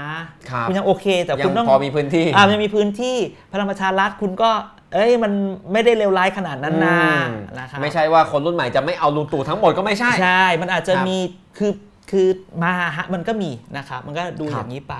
อันนี้เป็นส่วนแรกที่เรา ครับ คุยกันว่า แล้ว แล้วเขาพฤติกรรมการเลือกตั้งของเขาเป็นยังไง ครับ นะครับ อ่าอันนี้อ่าในแง่ตัวเลขสถิติ ใช่ นะครับ ใช่ครับ ต่อไปเราจะ เรา ดู เราก็ถามเป็น มีส่วนที่ 2 เราไปถามทัศนคติ ซึ่งอันนี้ ครับ ผมอยากชวนคุยมาก นี่สนุก ะครับ มากครับ เพราะว่าคือผมนำเสนอไปทีมหนึ่งนะครับท่าน ครับ ผู้อ่านเออท่านผู้ดูหลายคนอาจจะบอกอืมเราก็โดนแหกไปแล้วทีหนึ่งอะไรอย่างเงี้ยนะครับคือคือผมบอกว่าเราอยากมีส่วนร่วมทางการเมือง ทุกคนมีส่วนร่วม ครับ ทางการเมืองแต่ เรามีความรู้พื้นฐานทางการเมืองหรือเปล่า ครับ ซึ่งเดี๋ยวเราดูคำคือผมมีส่วนหนึ่งฮะเรา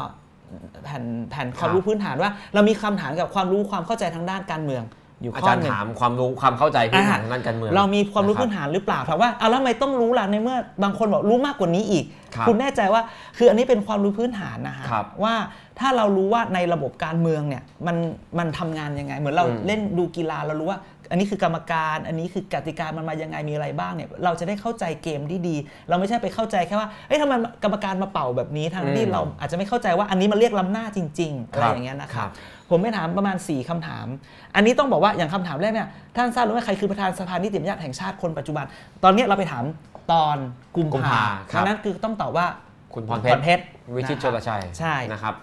ผมถ้าไม่ไม่ถามอันนี้ คุณต้องรู้สิตอนนั้นคนออกกฎหมายอ่ะคนที่ ครับ คือคนคุมใช่ไหมมันก็เอาอย่าให้รู้คือเซตคำถามอันเนี้ยนะครับมันเป็นเซตคำถามที่ที่เขาเรียกว่า political knowledge ที่ทั่วโลกเนี่ยเขาเขาใช้ตรงนี้แล้วคือมันถูกถูกพิสูจน์ถูกถูกเถียงมาแล้วมันเซตเนี้ยมันโอเค ๋อ นะฮะ เป็นเป็นเป็นเซตนี้ที่ใช้ใช้ที่อื่นก็ อ่า ใช้ ที่ใช้ ครับ โอเค ถามว่าตุลาการสารรัฐธรรมนูญมีกี่คน ครับ อผมก็อยากจะถามเพราะว่าบางทีเราชอบด่าตุลาการน่ะ ครับ ว่าว่า พอตัดสินออกมาเราก็จะ เสื ด่า อกเอ ด่า อ ละ ถูกใจ สารรัฐธรรนูญ ก็ไม่ด่านะก็เงียบก่อนถูกใจฉันพอไม่ถูกใจ ครั อา บ โดนซื้อใช่ไหมเนี่ย อืม อะไรอย่างเงี้ยถามว่าถ้าให้ลึกนะถามชื่อ อ่านี่ยังไม่ถามชื่อถามแค่จำนวน ใช่ ถามชื่อแล้วถามที่มา ผ โอ้ ม ตอบไม่ได้ผม ก็ถาม ต ชื่ ออบได้ผม ผม ก็ได้ จำไม่ได้ คนเดียวเลยเขาเป็นอาจารย์ที่คณะ ผ อะ ม ไรอย่ง ได้ เงี้ย สาม นะ สี่ค เอน อ ครับ ผมก็เลยว่าเออแล้วเราก็นั่งด่าเขาบนเบิร์ดเบสอะไรวะเนี่ย ครับ เออนะฮะสสมีกี่คนตามรัฐธรรมนูญฉ ค บั รั บบนี้ สสในสภาผู้แทนราษฎรทั้งหมด ที่จะมี กี่ ใน ค ตามรัฐธรรมนูญ ะคบ 60 เนี่ย ก็ไปถามก็ถามว่า ครับ อาเซียนมีกี่ประเทศ อ่ะ เราดูคำถามแรก คำถามแรก คำถามแรกคำตอบนะครับ คำตอบคือไม่ทราบอ๋อจะถามทราบหรือไม่ ใช่ทราบหรือเปคล่ารับ คือไม่ให้ทราบหรือไม่ทราบหรอกให้ไม่ตอบทราบไม่ทราบเลยให้บอกเลย อืม คือให้เขาตอบอ่ะ อืมอืม วิชิต ครับ ชวน นั่นนี่ นั่นนี่ ครับ นะครับชัยชิดชอบอะไรอย่างเงี้ย ตอบชวนอายเลยครับผม นะครับ ไม่ทราบ ไม่ทราบ ไม่ทราบ 97 ส่วนใหญ่ไม่ทราบ โอเค กือบเกือบเกือบทุกคน อ่ะแล้วตกลงตอนนั้นที่เราแบบรู้สึกว่า เรามีทัศนคติต่อรัฐประหาร ครับ แบบนั้นแบบนี้เนี่ย แต่เรา ครับ รู้ตรงนี้ไหมคือแบบ มแต่ อยากให้รู้อ่ะ อืมอ่ะผมผมดีเฟนนิดนึงคือ อ่ะ ผมว่าสสถิติเนี่ยมันเกือบร้อยเปอร์เซ็นต์มันก็มันก็จริงๆมันก็เข้าใจได้หมายถึงว่า อ่ะใช่ เท่าที่ ใช่ ประสบการณ์ผมสัมผัสมามันก็เป็นอย่างนี้ แต่ว่าขณะเดียวกันเนี่ยก็คือคุณพรเพชรเนี่ยแกไม่ค่อยออกสื่อ อ่ะ แกไม่ค่อยเป็นเป้าโดนด่าเท่าไหร่ใช่ไหมคนเลยไม่รู้ชื่อ ใช่ แต่ว่ามันเป็นถึงเขาไม่ออกคือผมจะบอกอย่างนี้ว่า มันเป็นพื้นฐานที่เราน่าจะรู้ ครับ นะคะว่าเอมมันมันถ้ารู้คือมันต้องรู้ว่าใครเป็นอะไรอย่างเงี้ย อืม คือมันพื้นฐานอะไม่รู้ ครั จะ บ พูดยังไง แต่อย่าอย่าแหกกันอีกเลยนะครับ ครั้งเดียวพอ มัน มันเป็นอ่าคำถามที่ถ้าคุณสนใจการเมืองจริง ๆ คุณจะตอบได้ อ่า แต่ว่าถ้าเกิดอ่า คุณก็สนใจการเมืองแต่คุณโฟกัสที่โอเค คุณไม่ชอบตู่คุณไม่ชอบบิ๊กป้อมอย่างนี้ อืม จนบางทีคุณก็มองข้ามองคาพยพที่ ใช่ สำคัญ ใช่จริงๆไอ้ บางอย่าง องค์คาพยพ ไป อันนี้แหละคือตัวที่ทำให้เขาอยู่ได้ไง ครับ นะครับ ครับ หรือคำถามต่อไป อืม ทราบหรือไม่ว่าสามนูนมีกี่คน เก้าสิบ ผมไม่ทราบเลย ก็ประมาณเมื่อกี้ประมาณ มัน เท่าๆ มัน กัน มันเท่ากั ป น ระณ คือผม เท่ๆ คิดว่าถามว่าทำไมตุลาการสาลรฐธรรมนูญมีมีผลสิครับ มีเรื่องอะไรเวลาประเทศมีอะไรเนี่ยทำไงครับ ครับ ฟ้องตุลาการ ครับ นะครับยื่นเรื่องยื่นเรื่องยื่นเรื่อง จันไม่ได้ถามทำโพลกับเด็กรัฐศาสตร์ใช่ไหมจันมีมีเด็กรัฐศาสตร์อยู่ในนี้ไหม ผมเคยมี อยู่ในนั้น มีอ ผ ยู่ ม ด้ เค วย ย ผม แล้ว เค มัน ย อยู่ฝั่งไหนอยู่ อยู่ เก้า อยู่ เจ็ด ไม่ทราบนี่แหละครับ นั่นไง ผมเคยถามในคลาสมันก็ไม่รู้ ครับ คือจริงๆผมคือสิ่งที่เอามาบอกเนี่ยไม่ได้บอกว่าคุณไม่ดีนะผมว่าเฮ้ยเราเรามามองตรงนี้บ้าง อืม ดีไหม อืม เพราะว่าเวลามันตัดสินอะไรเนี่ยคนพวกนี้ทั้งนั้นเลยนะที่เขา ครับ ตัดสินน่ะ ครับ ใช่ไหมเนี่ยตอนเนี้ยอ่ะถวายสัตย์ไม่ถวายสัตย์อ่ะยื่นสารรัฐธรรมนูญนะ ครับ รับไม่รับอันอย่างเงี้ยคือมันอาจจะต้องรู้ คือ ไป ปัญ หน่อย ปัญหาไม่อย่างที่อาจารย์ว่าคือปัญหาไม่ใช่แค่ว่า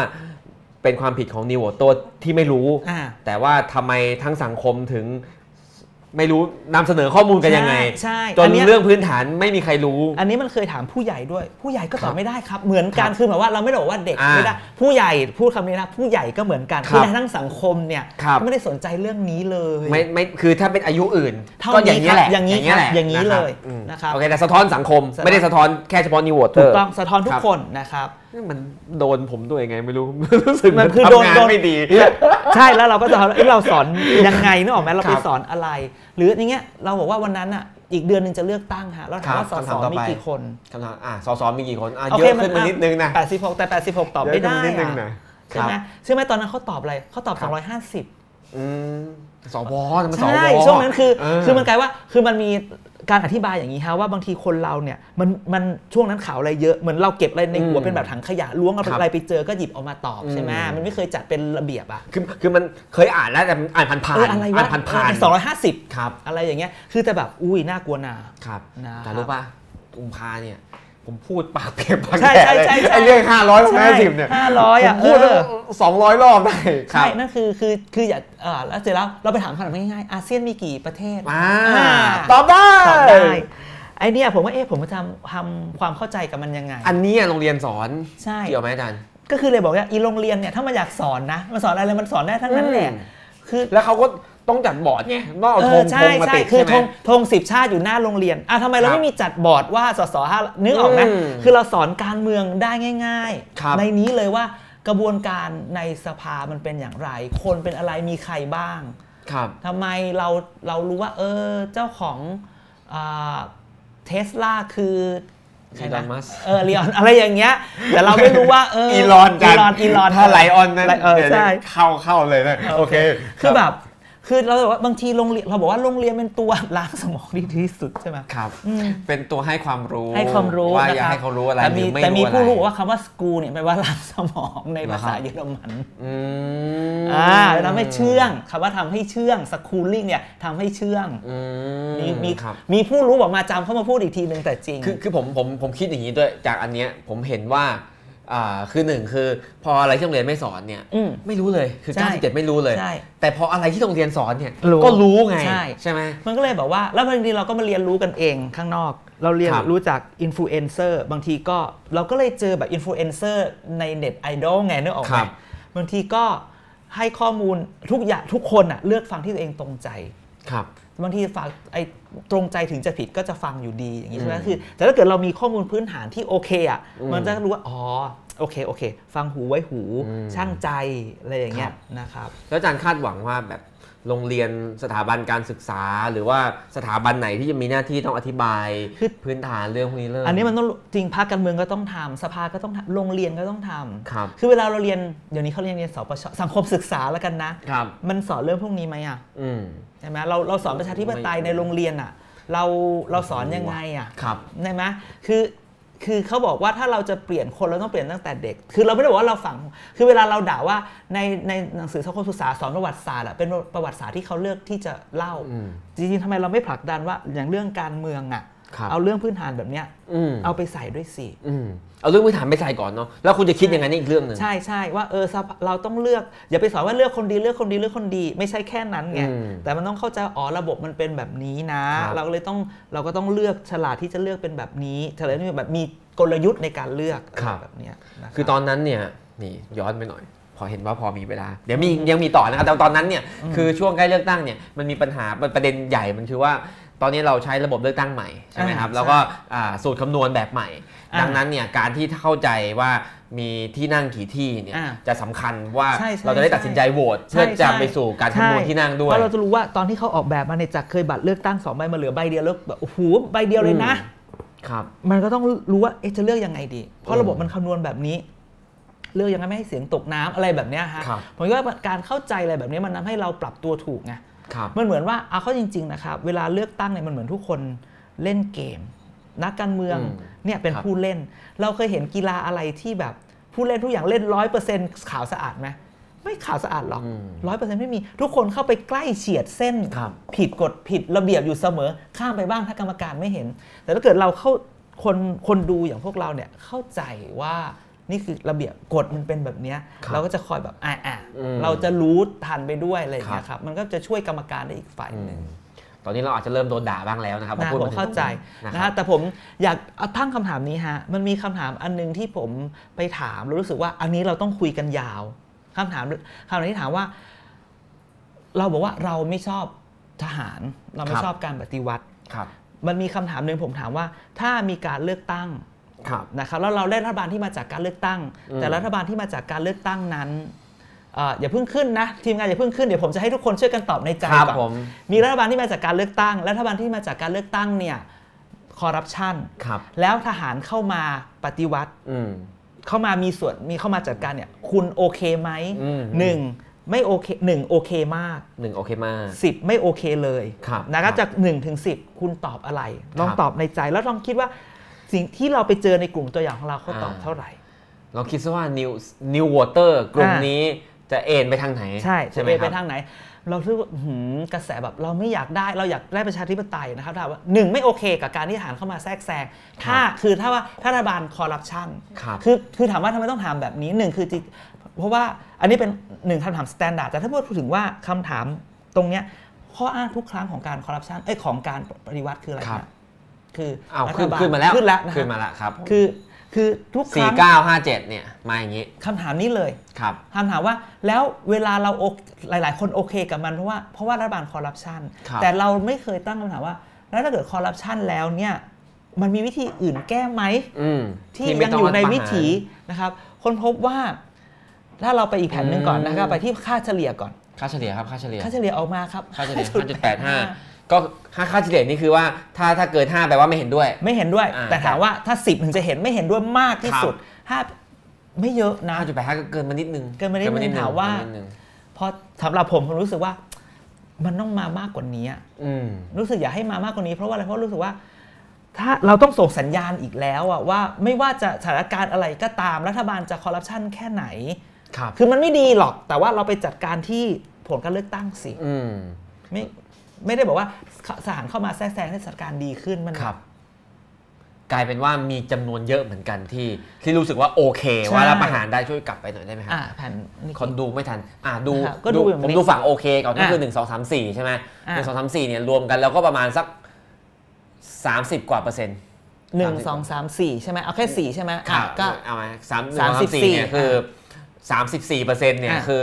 โอเคอ่ะก็รับประหารก็ได้ อืม อืมก็ถือว่าเยอะนะอาจารย์ เยอะดิ อ่า หนึ่งหนึ่งในสามนะ ใช่ ไอ้ห้านี่คือไม่รู้อย่าง อ่ะ ห้ เราอยู่กัน ห้ เราอยู่ในห้องกัน 3 คนเนี่ยมีอีกคนหนึ่งโอเคกับทหารนะครับ และไอ้ห้าเนี่ยคือ 5 แบบอืมไงก็ได้อะเธออ ม นึกออกปะ ครั ไง บ ก็ได้อะแกอะไรแบบเนี้ย โอเคมี 18 เนี่ย 10 คือไม่เอาไม่เอาเด็ดขาด อ่ะหนึ่งใน อืมแต่ว่า 18 เนี่ยคือไม่เอานิดหน่อย 5 นิดหน่อยเออ แน่นิดหน่อยคือ เออ จะไม่แน่ อาจจะเอาก็ได้ แต่ ใช่ ว่าตอนนี้ ใช่ ไม่เอา หลายคนอาจจะบอกว่า อุ้ยเป็นผมผมตอบ 10 อยู่แล้ว คือคือคือ คือมันเป็นที่เราไปสำรวจต้องเข้าใจว่าเออ ครับ เราไม่ได้คือเราแบบว่าเออคือการสำรวจเราก็เชื่อในในผลนะฮะว่ามันมันก็สะท้อนได้ส่วนห ครับนึ่งหรือว่าจริงๆมันคือถ้ามันเป็นอย่างนี้จริงเนี่ย ผมจะมานั่งกุมขมับ ครับ ว่าอาจารย์สอนรัฐศาสตร์อย่างไร ใช่เออไม่ใช่สิ เราอยู่ในสังคมที่เราบอกคนสังคมอย่าง เออมันก็ส่วนหนึ่งคือแบบว่า คือ คือถ้าเราบอกว่าเราอยากได้ประชาธิปไตย ทุกอย่างมันจะต้องแก้ไขด้วยวิถีประชาธิปไตย คือมันมีทฤษฎีใช่ไหมประชาธิปไตยที่อยู่ตัว ครับ อประชาธิปการเลือกตั้งเป็นเกมเดียวที่คนที่จะเลือกเล่น แต่ ครับ ในเมื่อ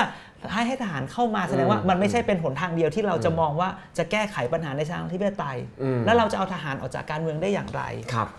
ผมคิดอย่างนี้อาจารย์ ไอ้กลุ่มตัวอย่างอาจารย์พันเศษๆคนเนี่ย อ่า ถ้ารวม 6 7 8 9 10 ตอนนี้เนี่ย อ่า มันรวมได้ เดี๋ยวผมตกเลข 20บวก 36 นะครับสี่ก็ประมาณ 50 กว่า 11 18 18 3 54 54 อ่า โอเค 54 เนี่ย ยังน้อยกว่าคนที่โหวตอนาคตใหม่เลย เมื่อกี้คน อ่า คนที่โหวตอนาคตใหม่ อ่าคนที่โหวต เนี่ย 61 คือ 60 เศษๆ อ่า ดังนั้นเนี่ย คนที่โหวตอนาคตใหม่จำนวนหนึ่งอะยอมรับรัฐประหารได้ด้วยอะใช่ไหม อันนี้คุณเป่าพูดนะ อ้าว มันต้องเป็นอย่างนั้นแหละ อ่าถ้า มันต้องเป็นอย่างนั้นแหละ ใช่ มันต้องมีบางคนที่ อ่า เมื่อกี้เลือกบวชอนาคตใหม่ นึกออกแต่ไหมว่าตอนเนี้ยคุณยอมรับ ใช่ รัฐประหาร มันก็เลย ได้ แบบอ้าวแล้ว ครับ แสดงว่าเดี๋ยวนะเดี๋ยวนะ แกไปเลือกพักที่บอกว่าเป็นตัวแทนคนรุ่นใหม่ไม่เอาทหาร เอ๊ะ อืม แต่ทำไมมันยัง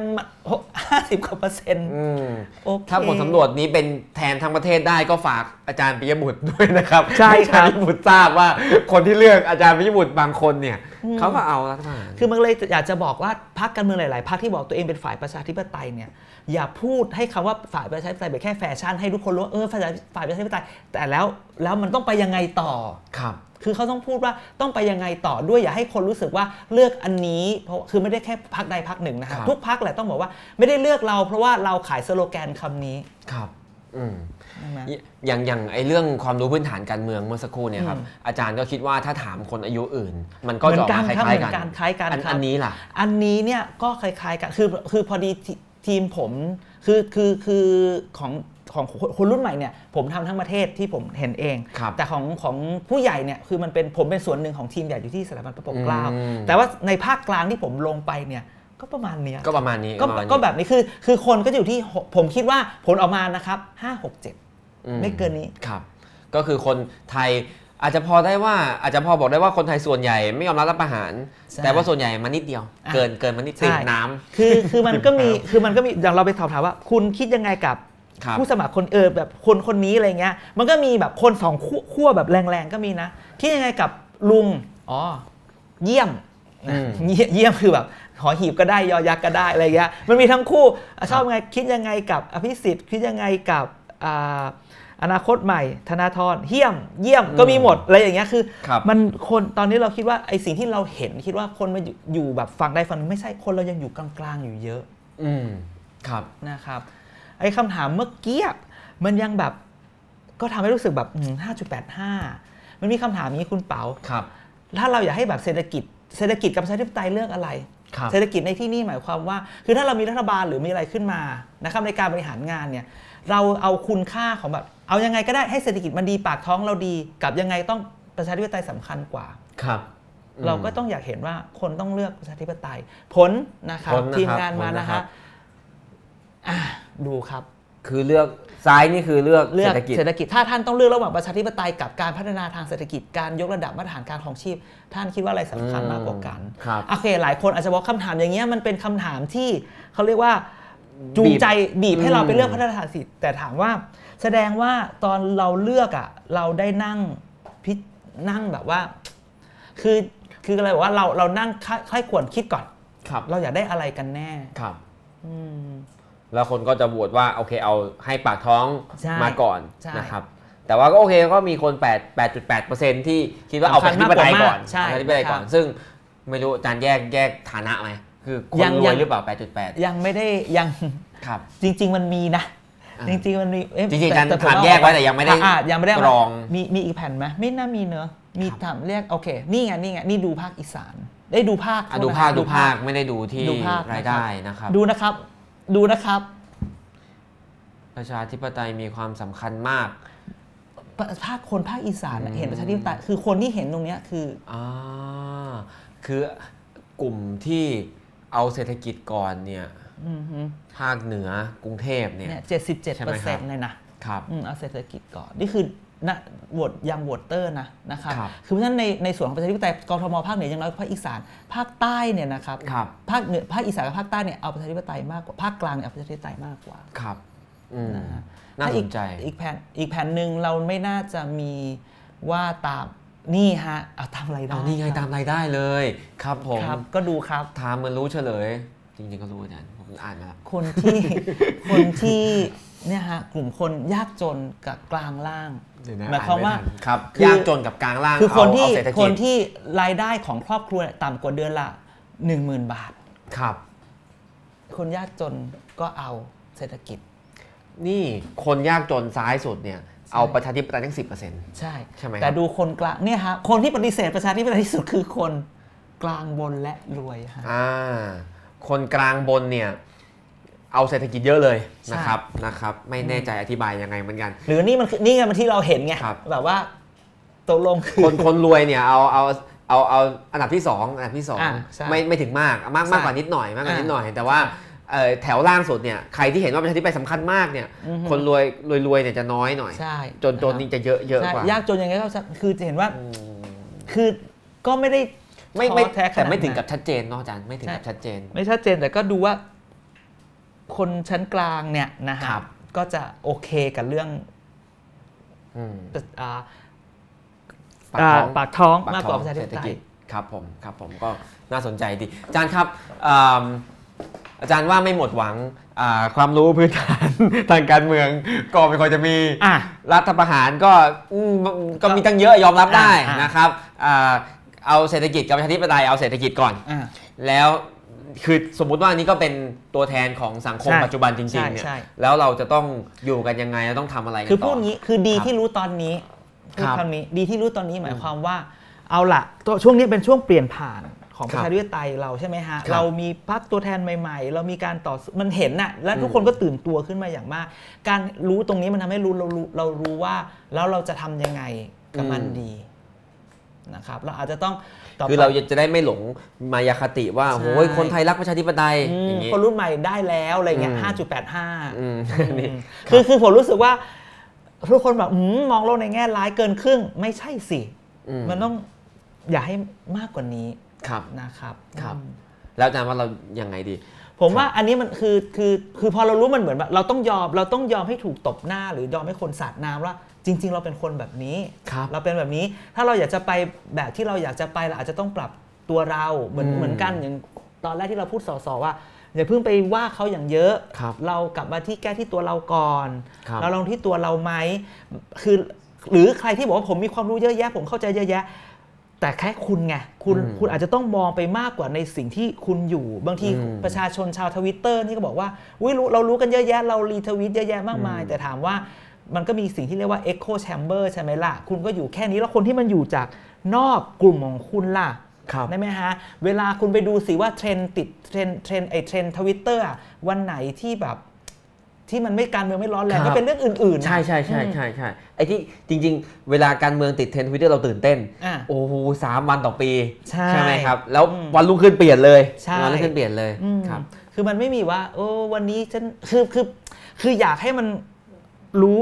รู้ลึกมากขึ้น คือทุกคน ครับ รู้อันนี้ดีใจมาก ครับ รู้ลึกมากขึ้น หาหาความรู้หาคำตอบมากขึ้น อืม ใส่ใจมากขึ้น ส่งสัญญาณที่ที่ตัวเองอยากจะได้มากขึ้น อืม ไม่งั้นคุณก็จะมานั่งด่าเขาเลยโดยโดยโดยที่ลืมเอ้ยฉันอยากได้แบบนี้ ครับ ใช่ไหมอย่างน้อยบอกว่าผู้พฤหัสไม่อยากเห็นในพื้นที่ลองดู อ่า ไหมล่ะทำแคมเปญแฮชแท็กผู้พฤหัสอยู่สภา อืม เอาไหมล่ะ ครับ เออนะฮะให้มันติดพรุ่งนี้ติดเลยไหมอ่ะเอ้ยพรุ่งนี้วันอังคารนะฮะ ครับ วันพุธนี้ติดเลยนะ ค ค รั รั บบ ครับ ก็ก็เป็นอ่าจะได้พูดได้อย่างมีความรู้ ใช่ จากพื้นฐาน ใช่ เนาะ อืมนะครับ ผม จริง ๆ ก็ประมาณนะคืออืมถามคำถามไหมอ่ะคือ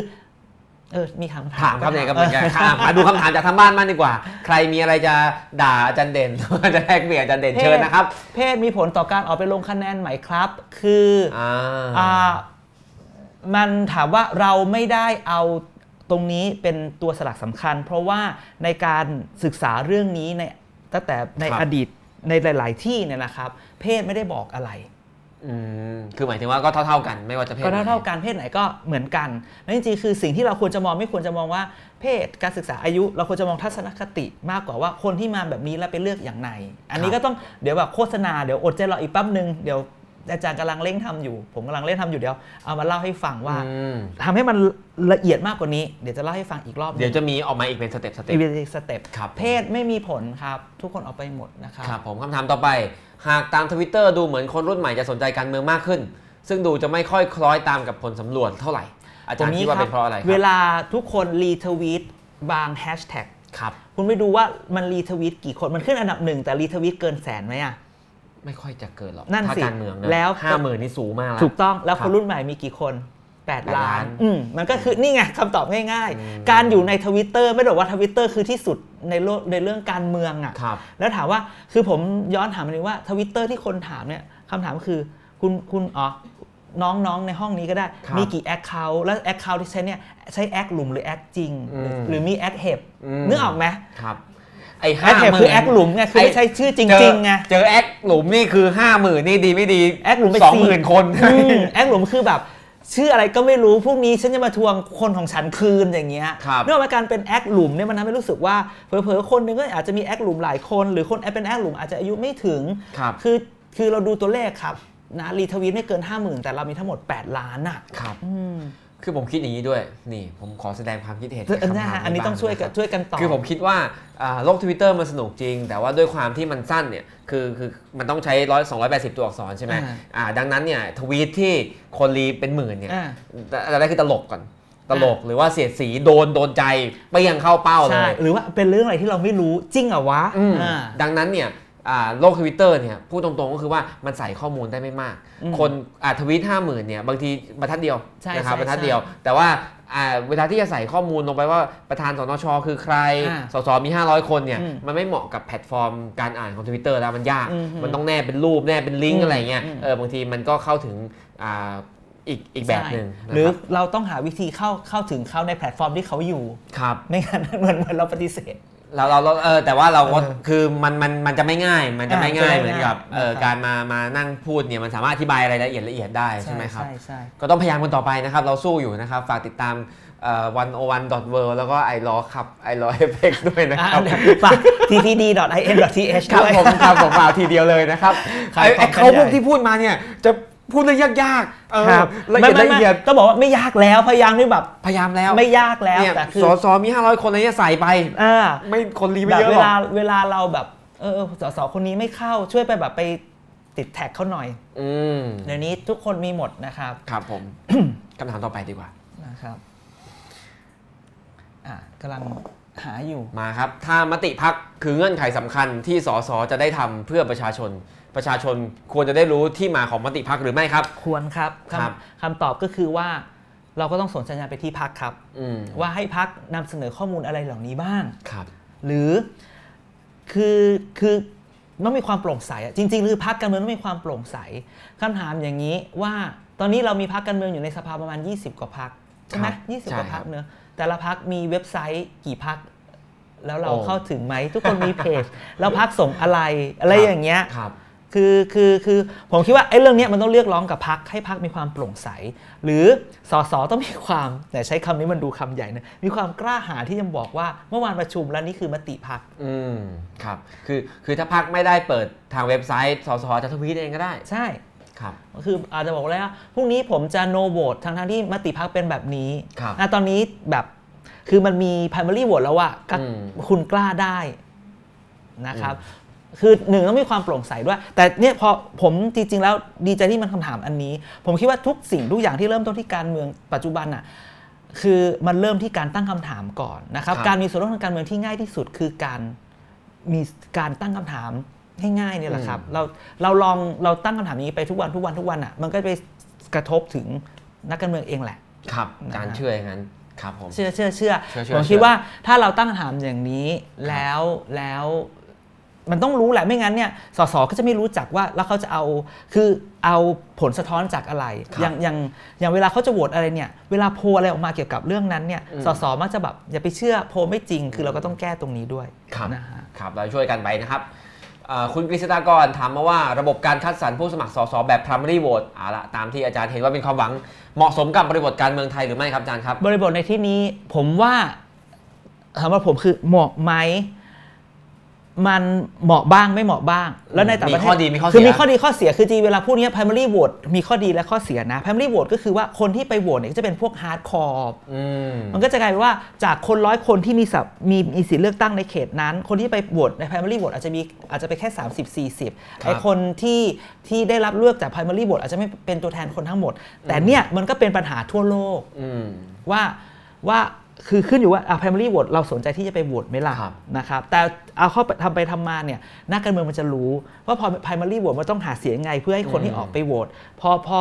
พอเลิก primary vote ไปโหวตไปเลือกตั้งทั่วไป มันก็จะมีแท็กติกเทคนิคการหาเสียงอีกแบบหนึ่ง อืม ถามว่าเหมาะไหม มันไม่เหมาะแต่เราต้องเรียนรู้ แล้วก็แล้วก็ปรับอ่าปรับพฤติกรรมของเราไปกับมัน แต่อย่างน้อยผมคือคือจุดนี้ผมบอกว่ามันเป็นช่วยให้สสดื้อกับพักสสตอบสนองกับเรา ไม่ใช่สสตอบสนองกับพัก ถามว่ามันก็ต้อง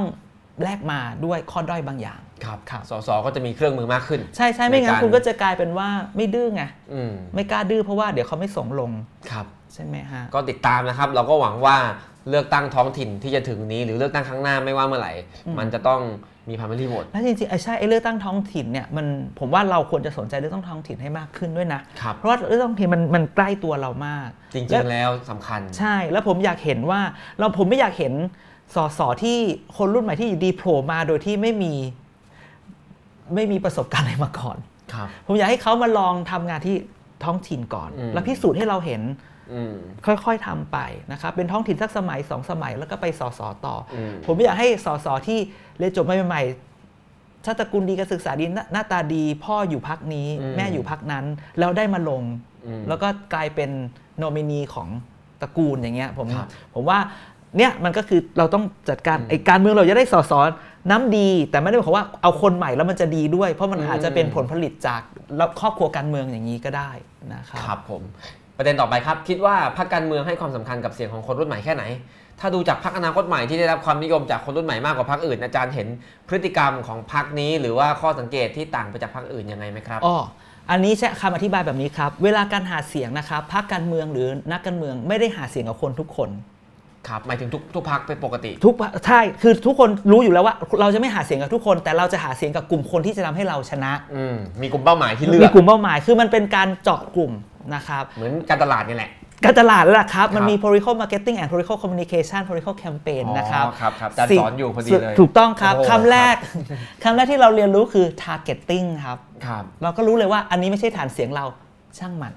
ม อันนี้ฐานเสียงเราคีปไว้อยู่ให้ได้ อืมอืม กับตรงนี้จะทำให้เราชนะ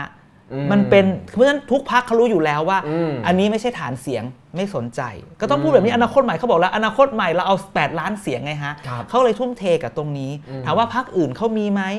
มันก็เหมือนกับว่าตอนนั้นเพื่อไทยก็แตกแบงค์พันออกมา เป็คนรับ แบงค์ร้อยก็อะไรก็ว่ากันไปนะครับทุกพักก็ต้องถามว่านี่แหละครับ อืม คือคือมันไม่คือหนึ่งเขาก็ต้องประเมินว่าเขาจะหาเสียงกับคนรุ่นใหม่ได้ไหม หรือเขามีทาร์เก็ตตรงนี้หรือเปล่า ดังนั้นเนี่ยถามว่าทุกพักมันแตกต่างกันอยู่แล้ว อืม มันเป็นแท็กติกการหาเสียงของพรรคการเมือง ครับ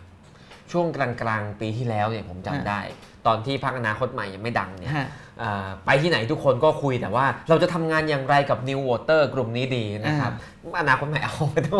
63 61 ใช่ ใช่ไหม ใช่ ครับ แต่ถามว่ามันก็อย่างอย่างตอนแรก ๆ เห็นไหมเพื่อไทยเปิดตัว ครับ ไอ้นิวเจนเพื่อไทย อ่า อ่ะไอ้เราก็เออนี่ไง มี นี่ไงที่ ครั จะ บ มาลงทำไปอ้าวไม่ลงสักคน ครับ ใช่ไหม ส่วนประชาธิปัตย์ก็มี มีนิวเดม ไม่ได้เข้าสภา แล้วเป็นไงล่ะ นึกออกไหมคือกลายเป็นว่าทำไมล่ะ เพราะว่านี่ไง คือมันอาจจะประเมินฐานเสียงผิดไหมอะไรอย่างเงี้ยคือ คือต้องบอกอย่างนี้คือมันคือ targeting คือนี่คือคำแรก targeting ฮะ ครับผม นะครับ ก็ใครอยากรู้เรื่องนี้มากขึ้นก็ขอให้ไปโรงเรียนกับอาจารย์อัธสิทธิ์พานแก้วนะครับ ครับผม คำถามต่อไปครับ อาจารย์คิดอย่างไรกับบทบาทของสมาชิกพรรคการเมืองในการเมืองไทย มีคนวิจารณ์ว่าใครรักพรรคไหนแล้วรักเลยอ่าไม่ตรวจสอบไม่วิจารณ์เป็นเพราะอะไรครับ แล้วสมาชิกพรรคการเมืองในต่างประเทศเป็นแบบนี้หรือเปล่าครับ โอเคอ่าเราคิด เราคิดคนที่ชอบพักเนี่ย เราต้องคิดว่าในหนึ่งในหนึ่งร้อยเปอร์เซ็นต์เราเรามองโลก มองรูปเป็นรูประฆัง ค ระ รับ ฆังความ ครับ คือคนที่แฟนพันธ์แท้นะครับ ที่แบบอยู่เลยเนี่ย มันจะมีอยู่มุมมุมๆ อืม แล้วมันจะมีคนที่เขาเรียกว่าชอบไม่ชอบคือเอียงมาทางนี้ อ่า ไม่ได้ไม่ได้แบบแฟนพันธ์แท้แต่เอียงมาทางนี้ ครับ กับไอ้พวกกลางๆที่แบบว่าพร้อมที่จะไปทางไหนก็ได้ อืม ที่คเรารับ มักจะเรียกว่าสวิงโหวตเตอร์มันเป็นแบบนี้แหละครับว่าคือมันเมื่อเมื่อกี้มันมี 2คำถาม ครับ คำถามแรกบอกว่าชอบพักไหนพักนั้นแล้วไม่วิจารณ์เลยอันนี้ไม่ได้ อืมอันนี้ไม่ดี คืออันนี้ไม่ดีจริงๆ ความความพักการเมืองเราต้องมองว่าพักการเมืองเนี่ยไม่ใช่เวลาเราพูดถึงพักการเมืองคืออะไรพักการเมืองคือกลุ่มคนมารวมตัวกันเพื่อเลือกตั้งเพื่ออะไรอย่างนี้ไม่ใช่พักการเมืองต้องประกอบไปด้วยคนสามส่วน คนส่วนหนึ่งคือส่วนของนักการเมืองแน่นอนมันต้องมี ครับ ส่วนของคนที่ทำงานสำหรับพรรคการเมือง ฮาร์ดคอร์ก็มี และส่วนของสมาชิกพักต้องมี ครับ ซึ่ง 3 ส่วนเนี้จะต้องทำงานร่วมกัน อืม และสมาชิกพักเองก็ต้องฟีดแบ็กให้เขา อืม บอกเขาต้องคุยกันได้ ทำงานร่วมกัน ต้องทำงานร่วมกัน ทำงา ไม่ใช่บอกว่าทุกอย่างเป็นเรื่องของนักการเมืองไม่ใช่ละ อืม บางทีนักการเมืองทำอะไรถูกไม่ถูกก็ต้องพูด ครับ อมันต้องมีฟีดแบ็กอะคือคือมันต้องคือพรรคการเมืองไม่ควรจะเป็นแบบสามเหลี่ยม ครับ อย่างนี้นะครับอุ้ยสามเหลี่ยมเดี๋ยวหาว่าเป็น อินโนมินาติเนาะมันต้องเป็นพลิกฐานขึ้นมาอย่าง ค นี้ รับ ยนะ เนี่ยครับ ไปเข้าทางอีกแล้วครับ อีกละอีกละอีกละถอยถอยถอยคือผมคิดว่าหนึ่งพรรคการเมืองก็วิพากษ์วิจารณ์ได้ ครับ เราต้องมีส่วนร่วม ถามว่ามันมีคนที่ฮาร์ดคอร์ไหมมันก็มีแต่มันมีคนที่แบบ พร้อมที่จะไปเสมอ ก็มี อืม ดังนั้นถ้าพักเนี่ยปล่อยคนที่จะไปเสมอไปเนี่ย ถ้า อืม คุณไม่สนใจคนกลุ่มนี้เขาก็จะไป อืมเหมือน แล้ว กั ถ้าน คุณคีบไว้แต่พวกฮาร์ดคอร์ที่เอาแต่เชียร์กันเอง ถูกต้องคุณก็อวยกันเองอะครับ ดีดีดีเป็นไงครับ บางพักก็ดีดีดีเป็นไงฮะอยากได้สักร้อยหนึ่งเหลืออ ม นะฮะสี่สิบไม่ถึง ครับ ครับอาจารย์เห็นบทบาทของดาวสภาทั้งฝ่ายค้านฝ่ายรัฐบาลตอนนี้เป็นอย่างไรบ้างครับ ขอความเห็นส่วนตัวครับ ผมจะถอยมาหนึ่งหนึ่งสเต็ปว่าคำว่าดาวสภาของคุณคืออะไร คือคน ครับ พูดเก่งใช่ไหมคุณพูดดีใช่ไหมคุณพูดแล้ว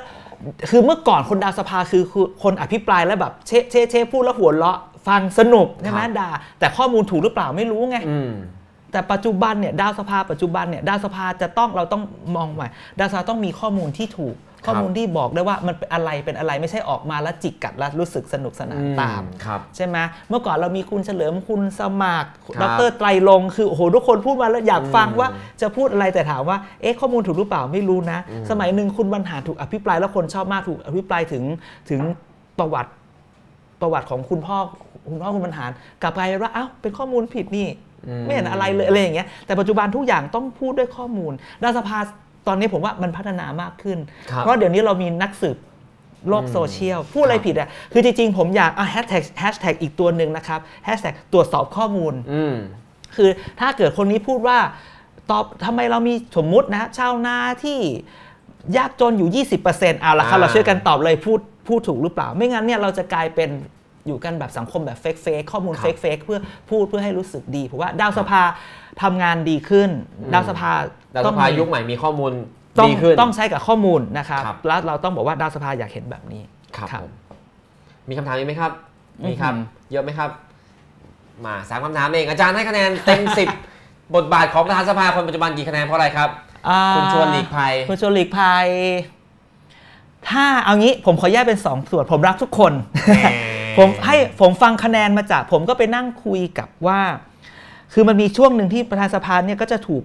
ประประท้วงโดยโดยพักฝ่ายค้าน ครับ ว่าพี่ทำไมเขาก็ดูดีไม่ใช่เหรอเขาก็ดูแบบควบคุมอะไรได้เขาบอกบางทีคุณชวนก็ชอบเทศนา ครับ เยอะนะ ครั คะ บ คือคุณชวนก็จะแม่นกฎระเบียบแม่นนั่นแม่นนี่ อืม แต่แบบว่าช่วย move on ไปสู่เรื่องได้แล้วคือแบบ อืม โอเคเข้าใจแล้วนะผมว่าได้คะแนนเท่าไหร่ ผมคิดว่าด้วยความที่ที่แม่นระเบียบนะครับ อืม สามารถปรามคนได้ อืม แต่ว่ายังไม่ค่อยมีมุกเท่าไหร่ไม่เห็นคุณจำวันคุณ อืม คุณอ่าคุณชัยชิดชอบวันแรกนะ อ่ามั มันต้องมีลูกล่อลูกชนคนเราจะด้วยใช้ ครับ ใช้ไม้แข็งยังไม่ได้มันมีขำๆอะไรบ้างผมว่า ตอนเนี้ยก็ให้สักเจ็ดสักแปด ครับ จริงๆสักเจ็ดก่อนละกัน ครับ ผมอยากให้สภามันมีความเป็นแบบ ไม่ใช่คุณชวนแบบใช้ต้องเป๊ะเป๊ะเป๊ะเป๊ะ นิ่งขรึม นิ่งขรึมอะอยากให้รู้สึกมันสนุกนะ อื อืม มครับ นะฮะ ครับ คุณชวนต้องเติมมุกสักหน่อยนึง ต้องเติมมุก นะครับ ต้องมีหยอดหยอดหน่อย ครับๆอะไรอย่างเงี้ยผมว่ามันจะทำให้บรรยากาศในสภา อืม ดีอ่ะผมว่า อืม มันแข็งไม่น้อย ครับผมอ่าฝากดูตลกเพิ่มหน่อย นะครับ ครับนักวิชาการที่โปรประชาธิปไตยส่วนใหญ่เชียร์พรรคอนาคตใหม่อ้าวจริงเปล่าไม่ คุณ รู้ เออคุณรู้ได้ไง ผมรู้แบบเนี้ยคุณรู้ได้ไง ถามอาจารย์ว่าส่วนอาจารย์เชียร์พรรคอะไรไม่รู้ ผมรักทุกคนครับ แต่ถาม ลุงตู่ด้วย แต่ถามอาจารย์ว่าจุดอ่อนของพรรคนี้คืออะไรครับ จุดอ่อนของพักนี้อูแล้วคุณอาจารย์พี่อาจารย์ป๊อก เออ ก็จะมาว่าเราไหมถามว่าอันอย่างนี้ดีกว่าคือถามว่าทุกพักการเมือง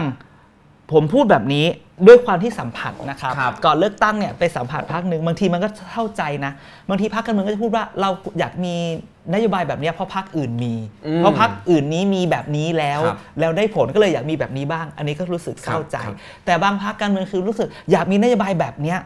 แล้วไม่ได้ดูเลยว่าสิ่งที่มันจะไปอ่ะมันยากไหม ครับ คือพักกันถามว่าถามว่าพักกันเป็นทุกพักผมเชื่อว่าเขาอยากเห็นประเทศไปในทางที่ดี อืม ผมพูดอย่างนี้ผมด่าเถอะจะด่าก็ด่าว่าอ่ะเข้าข้างผมว่าทุกคนอยากเห็นประเทศทางที่ดี ครับ แต่วิธี แต่ การที่จะไปนะ อืม มันต่างกัน นะ หรือ ครั เป้า บ หมายที่ว่าดีเนี่ย เป้าหมายที่ว่าดีมันต่างกันเออมันต่างมันมันไม่เหมือนกันแต่ผมว่าทุกคนหวังดีต่อประเทศแหละแต่ว่าบางคนเนี่ยชอบเลี้ยวซ้ายเลี้ยวขวาเออกว่าจะดีได้เนี่ยประเทศมันเสียหายไปบ้างหรืออะไรอย่างเงี้ยถามว่าทุกทุกพักดีถามว่าอนาคตใหม่บอกแล้วผมว่าหลาย ๆพักการเมืองผมไม่พูดพักดีพักเดียวนะครับทุกพักการเมืองที่อยากจะเห็นประเทศทางดีเนี่ยคุณลืมไปว่าจริง ๆ แล้วล่ะถ้าคุณอยากจะเปลี่ยนอะไรนะคุณลองมาดูก่อนว่าประเทศเรามีอะไรบ้าง ครับ เราอยากจะเปลี่ยนประเทศจากวันนี้เป็นแบบนี้อีกวันหนึ่งเป็นอีกอย่างหนึ่งในข้ามคืนไม่ได้ ครับ สิ่งที่สำคัญก็คือว่าคุณรู้ไหมว่าสิ่งที่มันเราต้องปรับก่อนนักการเมืองเนี่ยคือคือระบบราชการ อ๋อ ครับ คุณอยากเปลี่ยนแบบเนี้ยแต่คุณลองไปลองไปทำใบขับขี่ไหมลองไปอ่าไปสำนักงานที่ดินดูไหมหรือไปลองไปยื่นเรื่องอะไรดูไหมว่าว่าหรือลองไปแบบคอมเมนต์ติดต่อสอบถามในหน้าเว็บของหน่วยงานก็ได้คอมเมนต์ไป อืม แล้วมันมี อืม คอมเมนต์ตอบกลับไหม ครั อ่ะ บครับ อืมนะฮะ ครับ ผมคิดว่าจุดอ่อนของทุกพักคือ คุณอยากเปลี่ยนเร็วหรือผมเข้าใจ แต่ว่าขอให้เข้าใจสิ่งที่มันเป็นอยู่ตอนนี้ บางคนบางอย่างมันก็เปลี่ยนแปลงเร็วหลายคนก็รับไม่ได้ ครับ อืม ครับ แต่ใบขับขี่ผมว่าพอใช้ได้อาจารย์ ครับอ้าวคำถามสุดท้ายแล้วครับ ในฐานะอาจารย์มหาวิทยาลัยครับ อาจารย์เด่นคิดว่าภาพรวมของการปลูกฝังการมีส่วนร่วมทางการเมือง หรือกิจกรรมที่กระตุ้นให้นักศึกษาตื่นตัวทางการเมืองเป็นอย่างไร อ่าคำถามนี้ดีครับ เพราะมันจะสอดคล้องกับที่เราคุยกันมาว่า อ่ะ มันอะไรขาดอีกเยอะเลยนะครับ ผมว่า อาจารย์มีข้อเสนออย่างไรเชิญเลยครับ อย่างหนึ่งผมคิดว่าอยากจะสัมผัสเนี่ยเอ่อเด็กนักศึกษา ครับ นะนักศึกษาทุกคนอยากมีส่วนร่วมทางการเมืองเท่านั้นแหละนะครับเพียงแต่ว่าเราการมีส่วนร่วมทางการเมืองเรามักจะเจอข่าวว่า ผู้ใหญ่ในมหาวิทยาลัยไปห้ามอย่างนั้นอย่างนี้ด้วยความห่วงใยผมคิดว่าบางทีการมีส่วนร่วมทางการเมืองเนี่ยมันมีได้ แต่เราอาจจะต้องมันต้องถอยไปนึงเราอยากได้ประชาธิปไตย แต่ว่าประชาธิปไตยนั้นจะต้องไปไม่ไม่ไปละเมิดสิทธิคนอื่นด้วย ครับ และเคารพในสิทธิคนอื่น อย่างเนี้ยคือคือคือเวลาเราอยากให้มีทุกคนมีส่วนร่วมผมอยากให้ทุกคนเข้าใจในในหลักการพื้นฐานของมัน ครับ บางทีผมเห็นลูกศิษย์ผมเนี่ยนะฮะไปประท้วง ครับ หรือไปมีส่วนร่วมแต่ว่าบางทีเนี่ยพูดเสียงดังอย่างเดียวแต่ไม่ยอมฟังคนอื่น อืม อย่างเนี้ยไม่ได้คือจริงๆในมหาจริงๆในมหาลัยมันเป็นมันเป็นเป็นพื้นที่ที่ให้การแสดงออก แต่ ครับ คุณต้องรู้ว่าการแสดงออกอันเนี้ยเนี่ยมันมีขอบเขตและมีผลที่จะตามมา ครับ นะครับในขณะเดียวกันในมหาลัยในรั้วมหาลัยในสังคม เราก็ต้องบอกว่ามันมีขอบเขตแล้วเราพร้อมที่จะซัพพอร์ตในถ้ามันว่ามันเป็นในเชิงสร้างสรรค์ ครับ นะครับไม่ได้ว่าอะไรใครไม่สร้างสรรค์ยังไง ครับ นะครับการนี้มันทำได้เพียงแต่ว่าเราต้อง ตัวอาจารย์เองตัวมหาลัยเอง ผมคิดว่าต้องทำตัวอย่างที่ดีให้กับนักศึกษา คือหนึ่งอยู่ในห้องเราต้องเปิดกว้างก่อน อืม อืมผมคิดว่าคือคือคือบทอ่ามหาลัยโอเค เด็กนักศึกษาต้องรู้ว่าขอบเขตมันคืออะไรนะครับ รู้ผลที่จะตามมา ครับ แล้วก็มหาลัยเองก็ต้องสร้างสร้างบรรยากาศให้มันเอื้อ บางทีก็รู้แหละว่าก็กลัว รู้แหละว่ายังไงก็ต้องหวังงบประมาณแผ่นต้องได้รับ อืม งบประมาณแผ่นดินก็กลัวไปก่อนแต่ผมถามว่าเอาเข้าจริง ๆ แล้วเนี่ยให้เด็กเขาเดินไปถึงเส้นแหละครับ บางทีเนี่ยผู้ใหญ่ในประเทศเขาอาจจะอยากรับฟังนะครับบางทีเราก็อย่าเพิ่งไปตีตนไปก่อนไข้หรือรู้ดี อืม ไปจัดการกับการ อื มีส่วนร่วมอันนั้นอืม ก็เป็นหน้าที่ที่นักศึกษาที่อยากทำกิจกรรมก็ต้องเรียนรู้ ใช่ใช่ อาจารย์ก็ต้องเรียนรู้ ใช่ ด้วย ผมก็บอกเสมอว่าเดี๋ยวนี้มันไม่ไม่เหมือนสมัยก่อนแล้วนะที่อาจารย์เป็นข้าราชการคือ ผมว่าอาเกิดเรื่องอะไรก็ไปประกันแค่นั้น ใช่นั่นนะสมัยก่อนที่อาจารย์ทุกคนเป็นข้าราชการเอาตำแหน่งไปประกันเดี๋ยวนี้ฉันเป็นพนักงานข้าราชพนักงานราชการพนักงานมหาลัยเอาตำแหน่งไปประกันไม่ได้เว้ย ต้องเงินแสนห้าเว้ยอะไรอย่างเงี้ยได้ออกไหม ครับ จะจะประท้วงทีถามเงินถามเงินในกระเป๋าอาจารย์ ด้วย ว่าจะไป ครับ ไปประกันทันไหมแต่ผมว่าเออทำให้เต็มที่แหละ แต่ว่าคุณต้องรู้ว่าอะไรจะเกิดขึ้น ครับผมครับผมอ่าหมดคำถามแล้วนะครับครับ ผมวันนี้ก็ขอบคุณอาจารย์มากเลยนะครับ อยู่กันมาชั่วโมงครึ่ง ไม่น่าเชื่อ ความ นะบ รู้เต็มเต็มๆ รู้สึกเหมือนคุยกันไป 5ชั่วโมงเหนื่อยมาก เหนื่อยเหนื่อยครับ ไม่ใช่ เหนื่อยมาก นะ นะ ค ครั รับ บ ก็ได้สาระอะไรเยอะมากนะครับ ซึ่งงานวิจัยของอาจารย์จริงๆเนี่ยอย่างอันแรกเรื่องสสเนี่ย500 หน้า อ่ะโหวตเพื่อ นะครับ ใคร เต็มที่สามารถดาวน์โหลดอ่านเองได้ ถ้าเกิดใครอยากจะรู้เพิ่มเติมนะครับ หรือว่าใครอยากใครฟังแล้วยังไม่ค่อยเคลียร์อยากจะไป อ่า ศึกษาต่ออีกหน่อย ครับ หรือใครรู้สึกว่าไม่เห็นด้วยอยากจะไปด่าละ อ่ะ ไปไปเอาอ่านก่อน อ่านก่อนอ่านก่อน เอาไปอ่านก่อนนะครับแล้วด่าได้ ใช่ใช่ใช่ นะครับ เชิ เชิ ญ ญ ค ค รั รับ บคือว่าพูดได้ด่าได้แต่อ่านก่อนคือบางทีเราบอกว่าลองอ่านอันนี้ก่อนไหมไม่อ่ะไม่อ่ะอ่านแต่ของคนสามคนเหล่านี้เดี๋ยวสิ อืม คุณไม่เคยอ่านงานเราแล้วคุณมาว่าเรา ครับผม อันนี้นะฮะอันนี้เล่าให้ฟัง อ่า ในหลายๆกรณีงานผมโหวตเพื่อใครเนี่ยอ่าดาวน์โหลดได้เลยจากเว็บไซต์คณะนะครับ ครับ เซิร์ชว่าโหวตเพื่อใครแล้วก็ชื่อผมมี ครับ PDF โอ้คโหรับผม ห้าร้อยหน้าเอาไปเลยครับ แจก ครับ ฟรีครับ แจกแจกฟรีแจกฟรีสามารถเอาไปอ่านได้อ้าง ใช่ อิงด้วยนะครับ ใครจะเอาไปใช้ ใช่ใช่ นะครับ ใช่นะครับ แต่ว่าอ่าอย่างงานชิ้นที่สองเนี่ยก็เรียกว่าเปิดหูเปิดตาพวกเราพอสมควรนะครับ อ่า ว่าคนรุ่นใหม่ปัจจุบันเนี่ยอยู่ตรงไหน ใช่ ไม่ใช่จะเลือกอนาคตใหม่ทั้งหมด แต่ อ่า ก็เลือกอนาคตใหม่เยอะ เลือก อ่า ลุงตู่ก็มีนะครับ อ่าใช่ แล้วพอถ้าเกิดเราเชื่อในผลที่อาจารย์ทำมาจากกลุ่มตัวอย่างพันกว่าคนเนี่ย ฮะ เราก็จะได้เปิดหูเปิดตามากว่าตอนนี้คนรุ่นใหม่เนี่ยบางบางเรื่องก็ยังไม่รู้นะครับ อืม เรื่องพื้นฐานมากๆ รวมถึงว่าอาจจะบอกว่าคนรุ่นใหม่เลือกอนาคตใหม่แล้วไม่เอารัฐประหาร ก็ไม่ใช่ทั้งหมดอีก อืม นะครับก็มีความคิดเห็นหลากหลาย ซึ่งอย่างที่อาจารย์ว่าไปว่าอ่าผลงานวิจัยนี้เนี่ยอ่าอันดับแรกคือเราไม่เห็นด้วยได้เราวิจารณ์ได้นะครับ อืม แต่ว่าถ้าเราเห็นว่ามันเป็นจริงเนี่ยหรือมันพอจะน่าเชื่อถือได้อยู่บ้าง มันก็จะช่วยสาดน้ำใส่หน้าเรา อ่า ให้เราตื่นจากความฝัน เราอย่าไปคิดว่าเฮ้ยตอนนี้ทุกคนพร้อมจะเดินไปหาประชาธิปไตยเต็มที่แล้ว อืม นะครับเราจะได้กลับมาตั้งฐานบนฐานความเป็นจริง แล้วค่อยๆทำค่อยๆ เรียกร้องจากสสของเราว่าเราอยากจะให้เขาเป็นยังไงนะครับค่อยๆ เริ่มเรียกร้องจากเอ่อคนทุกคนที่อยู่ในสังคมว่าเราก่อนที่เราจะออกไปกระโจนไปขับเคลื่อนเนี่ยความรู้พื้นฐานเราเป็นยังไงต้องช่วยกันก่อนนะค ครั รับบ ผม อันนี้ก็เรียกว่าต้องทำงานกันระยะยาวครับยังมีเวลาเยอะเพื่อทำงานสร้างประชาธิปไตยไปด้วยกันครับ ถูก ผม ต้องครับ วันนี้ ขอบคุณอาจารย์มาก ขอบคุณท่านผู้ชมทุกท่านที่อยู่มาด้วยกันชั่วโมงครึ่งครับผม ลาไปก่อนพบกันใหม่วันจันทร์หน้าครับผม สวัสดีครับ